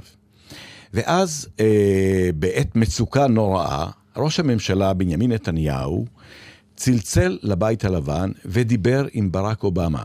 וכפי שסיפר לי אחד מהנוכחים בחדר, רק בוגר בית ספר למשחק של סטניסלבסקי יכול היה לעשות את המשחק הזה, תבוא, תציל אותנו. יש שישה מאבטחים שלנו שעוד מעט עולים אליהם ורוצחים אותם. ברק אובמה אמר, אני אטפל בזה. לברק אובמה, השנוא mm-hmm. כל כך על חוגים כאן, טנטאווי ענה. הוא ענה לטלפון של אה, ברק אובמה, ונשיא ארצות הברית אמר לו, יש לך 20 דקות עד שאתה גורם לכך שיחידת העילית של צבא מצרים נוחת, היחידה נוחתת על גג הבניין, ואתם מחלצים ללא פגע את ששת הישראלים. אחרת... היה. אחרת יש לך עסק איתי. וכך היה. Mm. ברק אובמה הציל שישה מאבטחים ישראלים. כמובן שמאז המציאות, למרות היחסים הקרובים עם המשטר הנוכחי, הם כאלה אז ש... מה, השגריר לא יחזור לקהיר? הוא יהיה בעצם שגריר מישראל בקהיר מירושלים? קרוב לוודאי שאם זאת תהיה המציאות שממנה הוא חולץ, יכול להיות שהוא ימשיך לנהל את ענייני ישראל מדירתו בתל אביב או, מ, או, או מירושלים. ורק הערה אישית אחת, אני הרבה פעמים עובר ברחוב באזל, שם אה, אה, אנחנו מוצאים את השגרירות המצרית, ואני ככה מסתכל מהצד על השקט ועל כך שאפשר לחיות כאן בתל אביב. נפלא. ונציג המוחברת, שירות הביטחון המצרי, מסתובב בכנסת, נפגש עם חברי כנסת, אה, נפגש עם עיתונאים, ובשעתו השגריר המצרי אהב כאן... את החיים הטובים. את החיים הטובים כן. ואת רקדנית הבטן. לא כך לגבי נציג ישראל בקהיר. באותו ראיון בספטמבר, כאן בדקל סגל, אה, השגריר גוברין נשאל גם על ביטחונו האישי. מעניין לשמוע היום, כשהוא בתל אביב, כמו שאמרת, אחרי שאיומים ביטחוניים אילצו את, ה, את ישראל אה, להשיג אותו לאחור. מה הוא אמר אז, לפני חצי שנה, על ביטחונו האישי, השגריר דוד בוגוברין, בהקלטה מספטמבר? למה באמת השגרירות היא בחצר, בחצר של בית השגריר מסיבות אבטחה? או כי, כי... או מסיבות אחרות? כי זה יותר נוח, נו בחייך, עמי. אנחנו לא רצינו לחזור למיקום הקודם. אה, מסיבות אה, ביטחון. למקום שבו הייתה השגרירות הקודמת בגיזה. אה, אנחנו אה, אה, מעדיפים אה, אה, כרגע לפעול בצורה כזו. אנחנו בוחנים גם אפשרויות אחרות. אני מאמין שהזמן יעשה את שלו ואנחנו נמצא אה, את הפתרונות ההולמים. ועוד שאלה אחת, כששגריר ישראל נניח אה, אה, נתקף רעב, הוא רוצה ללכת לארוחת ערב, סתם, לא, לא בתפקיד, הוא יכול חופשי להסתובב בקהיר עם מאבטחים, או שזה אתה בעצם נצור בבית? אני ממש לא נצור בבית, אני לא שמעתי את המילה לא מגורמי האבטחה, להפך, ראיתי שהם מגלים הבנה רבה מאוד, עושים אגב עבודה מאוד מקצועית ומאוד אחראית, מאוד מסורה. לא נאמר לי אף פעם שאני לא יכול ללכת לאירוע כזה או אחר, וגם לא לבית ספק, כפי שאתה ציינת. אנחנו חיים פה חיים, אה, אה, קשה לי להגדיר את זה כחיים נורמליים, כי כן. אה, מבחינתי חיים נורמליים הם חיים כפי שחי אזרח ישראלי בארץ. אתה צריך לזכור שבסופו של דבר, בסופו של דבר כל דיפלומט ישראלי, בוודאי וודאי שגרירים ישראלים בחו"ל, היום מאובטחים ברמה כזו או אחרת, זה דבר כן. שהוא לחם חוקנו, דבר שהוא בלתי נמנע, לצערנו זאת המציאות. עצוב, זה באמת עצוב אה, כשאתה... זה היה אה, אופטימי, זה נשמע מאוד אופטימי בכל זה היה אופטימי, אבל מי שמכיר את המציאות שבה אה, חי שגריר ישראל בקהיר, שאולי אפילו לא יחזור, אגב, וגם שגריר ישראל באמ"ן, בצורה הבידוד, בית הכלא, שהם לא יכולים בעצם לתקשר, אלא עם, רק עם אה, אה, אנשי ממסד, ואין להם שום קשר, לא לאינטלקטואלים, לא לתקשורת. זה, גם- עצוב, אבל... גם אין התנפלות על התפקידים האלה, שפעם נחשבו בתחילת נכון, הדרך. אבל ל- עדיין, צריך לזכור דבר אחד, השלום הזה מחזיק מעמד גם עם מצרים הגדולה שבמדינות ערב, ומנחם בגין עשה את הדבר הנכון. בשעתו. ביקור סאדאת 77, 78, 79. איך אתה בענייני אה, עתידנות? ממש לא... לא מדבר אליך. ממש. אני לא יודע אם זה מד... אם, אם עתידנות מדברת, אבל אני ממש לא בקטע אז. זהו, הופתעתי השבוע לשמוע שהעתידן, הפרופסור דוד פסיג, הוזמן לוועדת החוץ והביטחון של הכנסת. לא חשבתי שוועדת החוץ והביטחון עוסקת בנושא הזה, אם כי אמורה לדבר על תרחישים, נכון? אז חשבנו שיהיה נכון לשאול מה הוא עשה שם. שלום פרופסור דוד פסיג, שלום רב. אוניברסיטת אה, בר אילן. למה הוזמנת ומה רצו לשמוע? הם רצו לשמוע את המגמות, אה, מה שאנחנו קוראים להן מגמות העל של המאה ה-21 ותוך כדי זה לנסות להבין אם אפשר לזהות אה, תהליכים עוד מבעוד מועד או לזהות אולי עימותים מבעוד מועד. אנחנו בעצם מביאים מתודולוגיה מסוג שונה מאשר בדרך, מה שהמודיעין בדרך כלל מביא או מה שאחרים אה, אמונים עליהם כמו אנשים ממדעי המדינה. אנחנו מנסים לזהות את מה שאנחנו קוראים הכוחות שמניעים שינויים, לא את השינויים עצמם ואז לתת להם משמעות. פרופסור, אני, אני, לא. רוצה, אני, אני לא רוצה להקשות עליך, אני בדרך כלל בקורסי כתבים למה שאני... אתה לא רוצה עליו להקשות? שמעתי שעל גלעד ארדן ואחמד טיבי מאוד תראה, רצית אני- להקשות. אה, בקורסי כתבים שאני לא מרצה בהם, אני תמיד נוהג לומר, לעולם אל תיתנו הערכה למשהו שעומד להתרחש בעוד שבוע, כי כולם יזכרו כמה שאתם אידיוטים.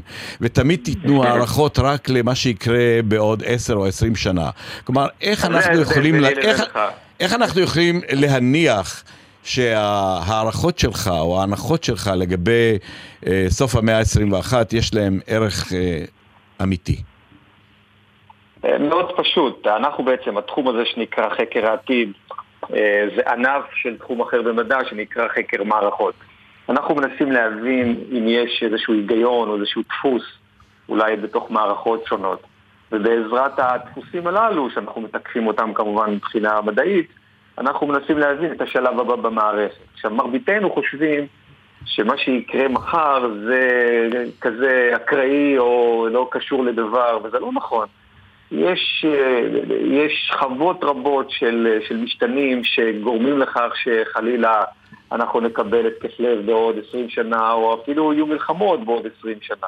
אז מה יקרה לנו בעוד עשר שנים? אבל רגע- נשמור על הרוב היהודי אה, במדינתנו האהובה? טוב, אה, אה, בוא לא ניכנס לזה, בוא ניכנס למה שדיברתי אך ורק אה, בוועדה. אנחנו מנסים לזהות באמת את הכוחות שמניעים עימותים. בעצם אם הייתה לנו איזושהי מתודולוגיה בשנת 1910, שהייתה יכולה להבטיח לנו לפחות 60 אחוז, מה שקרה בין 1910 ל-1948, אני מניח שגם אתה היית מוכן לקחת אותה היום בתחילת המאה ה-21 ולעבוד איתה. עכשיו, לא צריך להגיע ל-100%, צריך לראות תהליכים גדולים שמתרחשים. אז למשל, אני אתן לך משל תהליך שיש לו השלכות מרחיקות לכת על כלכלה, על חברה, על ביטחון, על כל דבר בעולם. מה שאנחנו קוראים החורף הדמוגרפי. כן. לאורך 50 השנים האחרונות, אה, כל המומחים אה, סיפרו לנו שהבעיה הגדולה של המין האנושי במאה ה-21 זה אה, פיצוץ אוכלוסין. זה כמויות גדולות מאוד של אוכלוסין תופעות לוואי קשות, כלכליות, חברתיות וכן הלאה. כאשר הנתונים החדשים יותר מצביעים בדיוק הפוך לחלוטין, מצביעים על כך שהדמוגרפיה של המין האנושית הולכת ומתמתנת, הכמויות הולכות ומתמתנות, ואפילו מיד באמצע המאה ה-21 הן מתחילות אפילו לקרוס.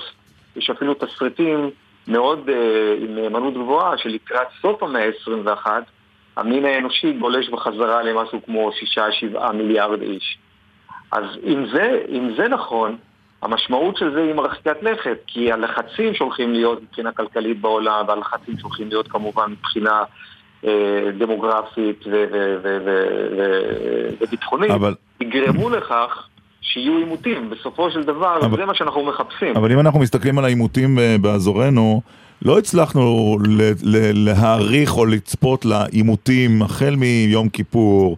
אה, האינתיפאדה הראשונה, האינתיפאדה השנייה. האביב הערבי. האביב הערבי, שבינו לבין אביב אין שום דבר. בסוף אנחנו כל הזמן מופתעים. כן, וכאשר משתמשים במתודולוגיות שאתם מכירים. אנחנו כרגע משתמשים במתודולוגיות מסוג, מסוג אחר, והן מצליחות לזהות עבורנו דברים שנראים מאוד הזויים, כמו למשל התמוטטותה של מצרים ושל סוריה וגלישתה של אה, רוסיה לקרים ולאוקראינה. הדברים האלה גם נכתבו לפני שזה התרחש בעזרת המתודולוגיות הללו. עכשיו, אה, אם אנחנו לא נשתמש במתודולוגיות הללו, זה יהיה ממש חבל. עכשיו, זה לא בא לטעון כנגד המתודולוגיות הקיימות. הבנתי. אז אוקיי, אז אם אנחנו משתמשים במתודולוגיות שלך, פרופסור פסיג, מה, לקראת איזה עימות אנחנו הולכים? סבר את אוזנינו. אז uh, אנחנו מדברים כבר למעלה מעשור שמדינת ישראל מתגלגלת לעימות uh, קשה בצפון.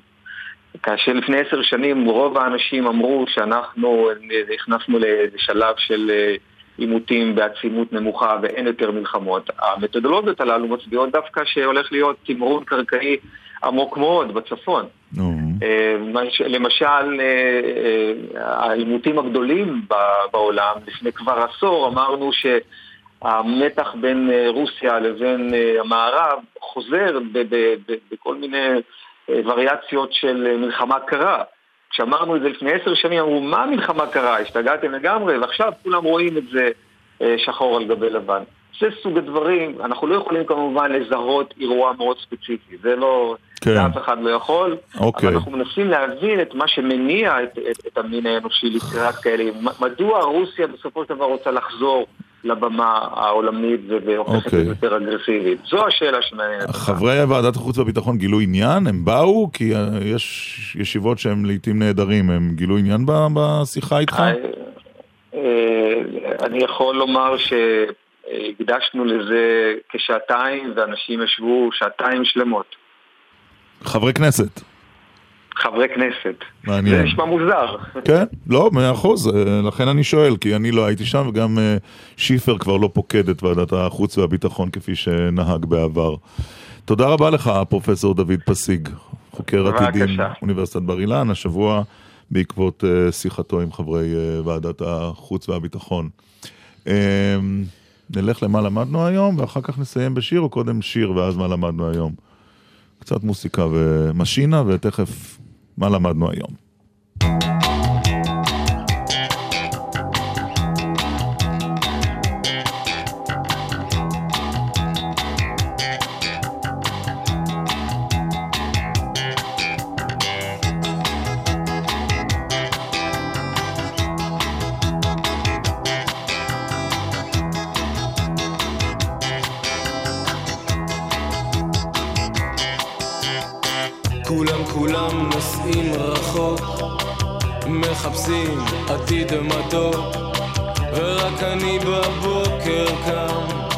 בקו חמש נוסע אל הים. האוטובוס מלא עשן. שתי זקנות וכרטיסן. אחד כתב על קיר בטון. איפה המדינה ואיפה החזון? איפה המדינה ואיפה הבטון? הציפורים שרות לי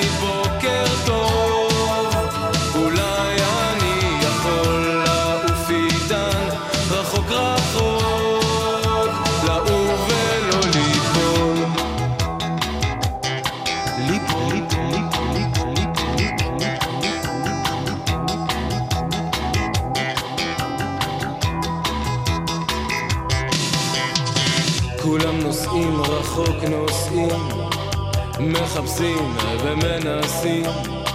טוב אולי אני מגזים. פאפ פאפ שובב פאפ פאפ שובב. פאפ פאפ שובב פאפ פאפ שובב. פאפ פאפ שובב פאפ פאפ שובב. פאפ פאפ שובב שובב שובב. הציפורים שרות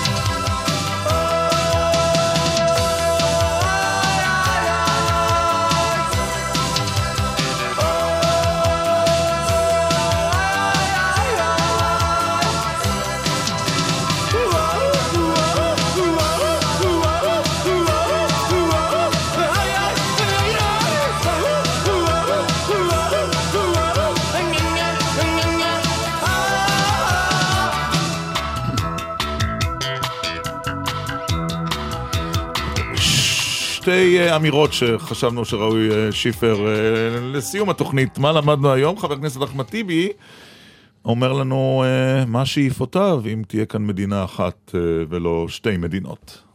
אתמול נאמר דבר שחסר תקדים, שאמור להיות אנטיתזה לכל מה שאתם רוצים וחושבים. מדינה אחת. במדינה אחת היא צריכה להיות מדינה דמוקרטית. צריכה להיות, היא לא חייבת, אפשר אפרטהייד גם. צריכה להיות מדינה דמוקרטית עם one person, one vote. כן. במדינה כזאת, אני מודיע לכם, אני אתמודד מול ביבי, אני אנצח אותו. כך אחמד טיבי, חבר הכנסת מהרשימה המשותפת. וכלת פרס נובל לכימיה, פרופסור עדה יונת, עלתה כאן בשיחה בהפתעה, לקח לנו די הרבה זמן לזהות אותה, צריך לומר. סיפרה לנו סיפור מעניין על הערב, ארוחה הארוכה של ערב פרס נובל, השיחה שלה עם מלך שוודיה, ובעקבותיה, הטלפון לראש הממשלה נתניהו. בזמן שקיבלתי פרס נובל ישבתי, המלך בחר אותי בתור uh, בת, בת הזוג שלו. והשאלה שלו אליי הייתה האם יש בישראל תקצוב מספיק למחקר בסיסי. אז. מיד עניתי לו, לא, לא מספיק. אז הוא אמר, את יודעת, גם בשוודיה זה ככה. אנחנו שני עמים בערך באותו גודל, ועם מדע מאוד מתקדם, ואנחנו סובלים מאותו דבר.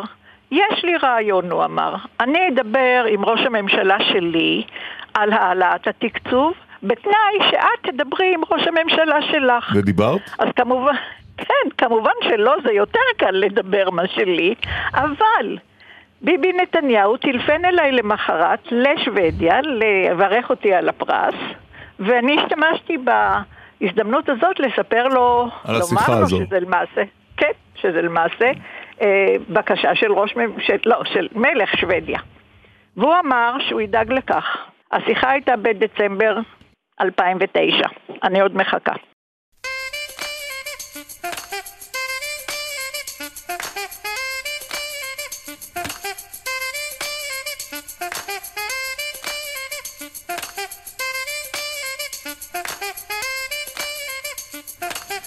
למרות הכל, אני, אני בטוח שתסכים איתי שאנחנו מאחלים לראש הממשלה נחיתה רכה כשישוב מחר ללא להעביר ספק. הפסגות לחדרי החקירות. נחיתה רכה לחדרי החקירות? אה, אה, הנחיתה צריכה להיות רכה, אבל הידיעה שלו שזה סיפור שלא נגמר, אלה החיים. שמעון שיפר, תודה במקום עמית סגל, בשבוע הבא מר סגל יחזור.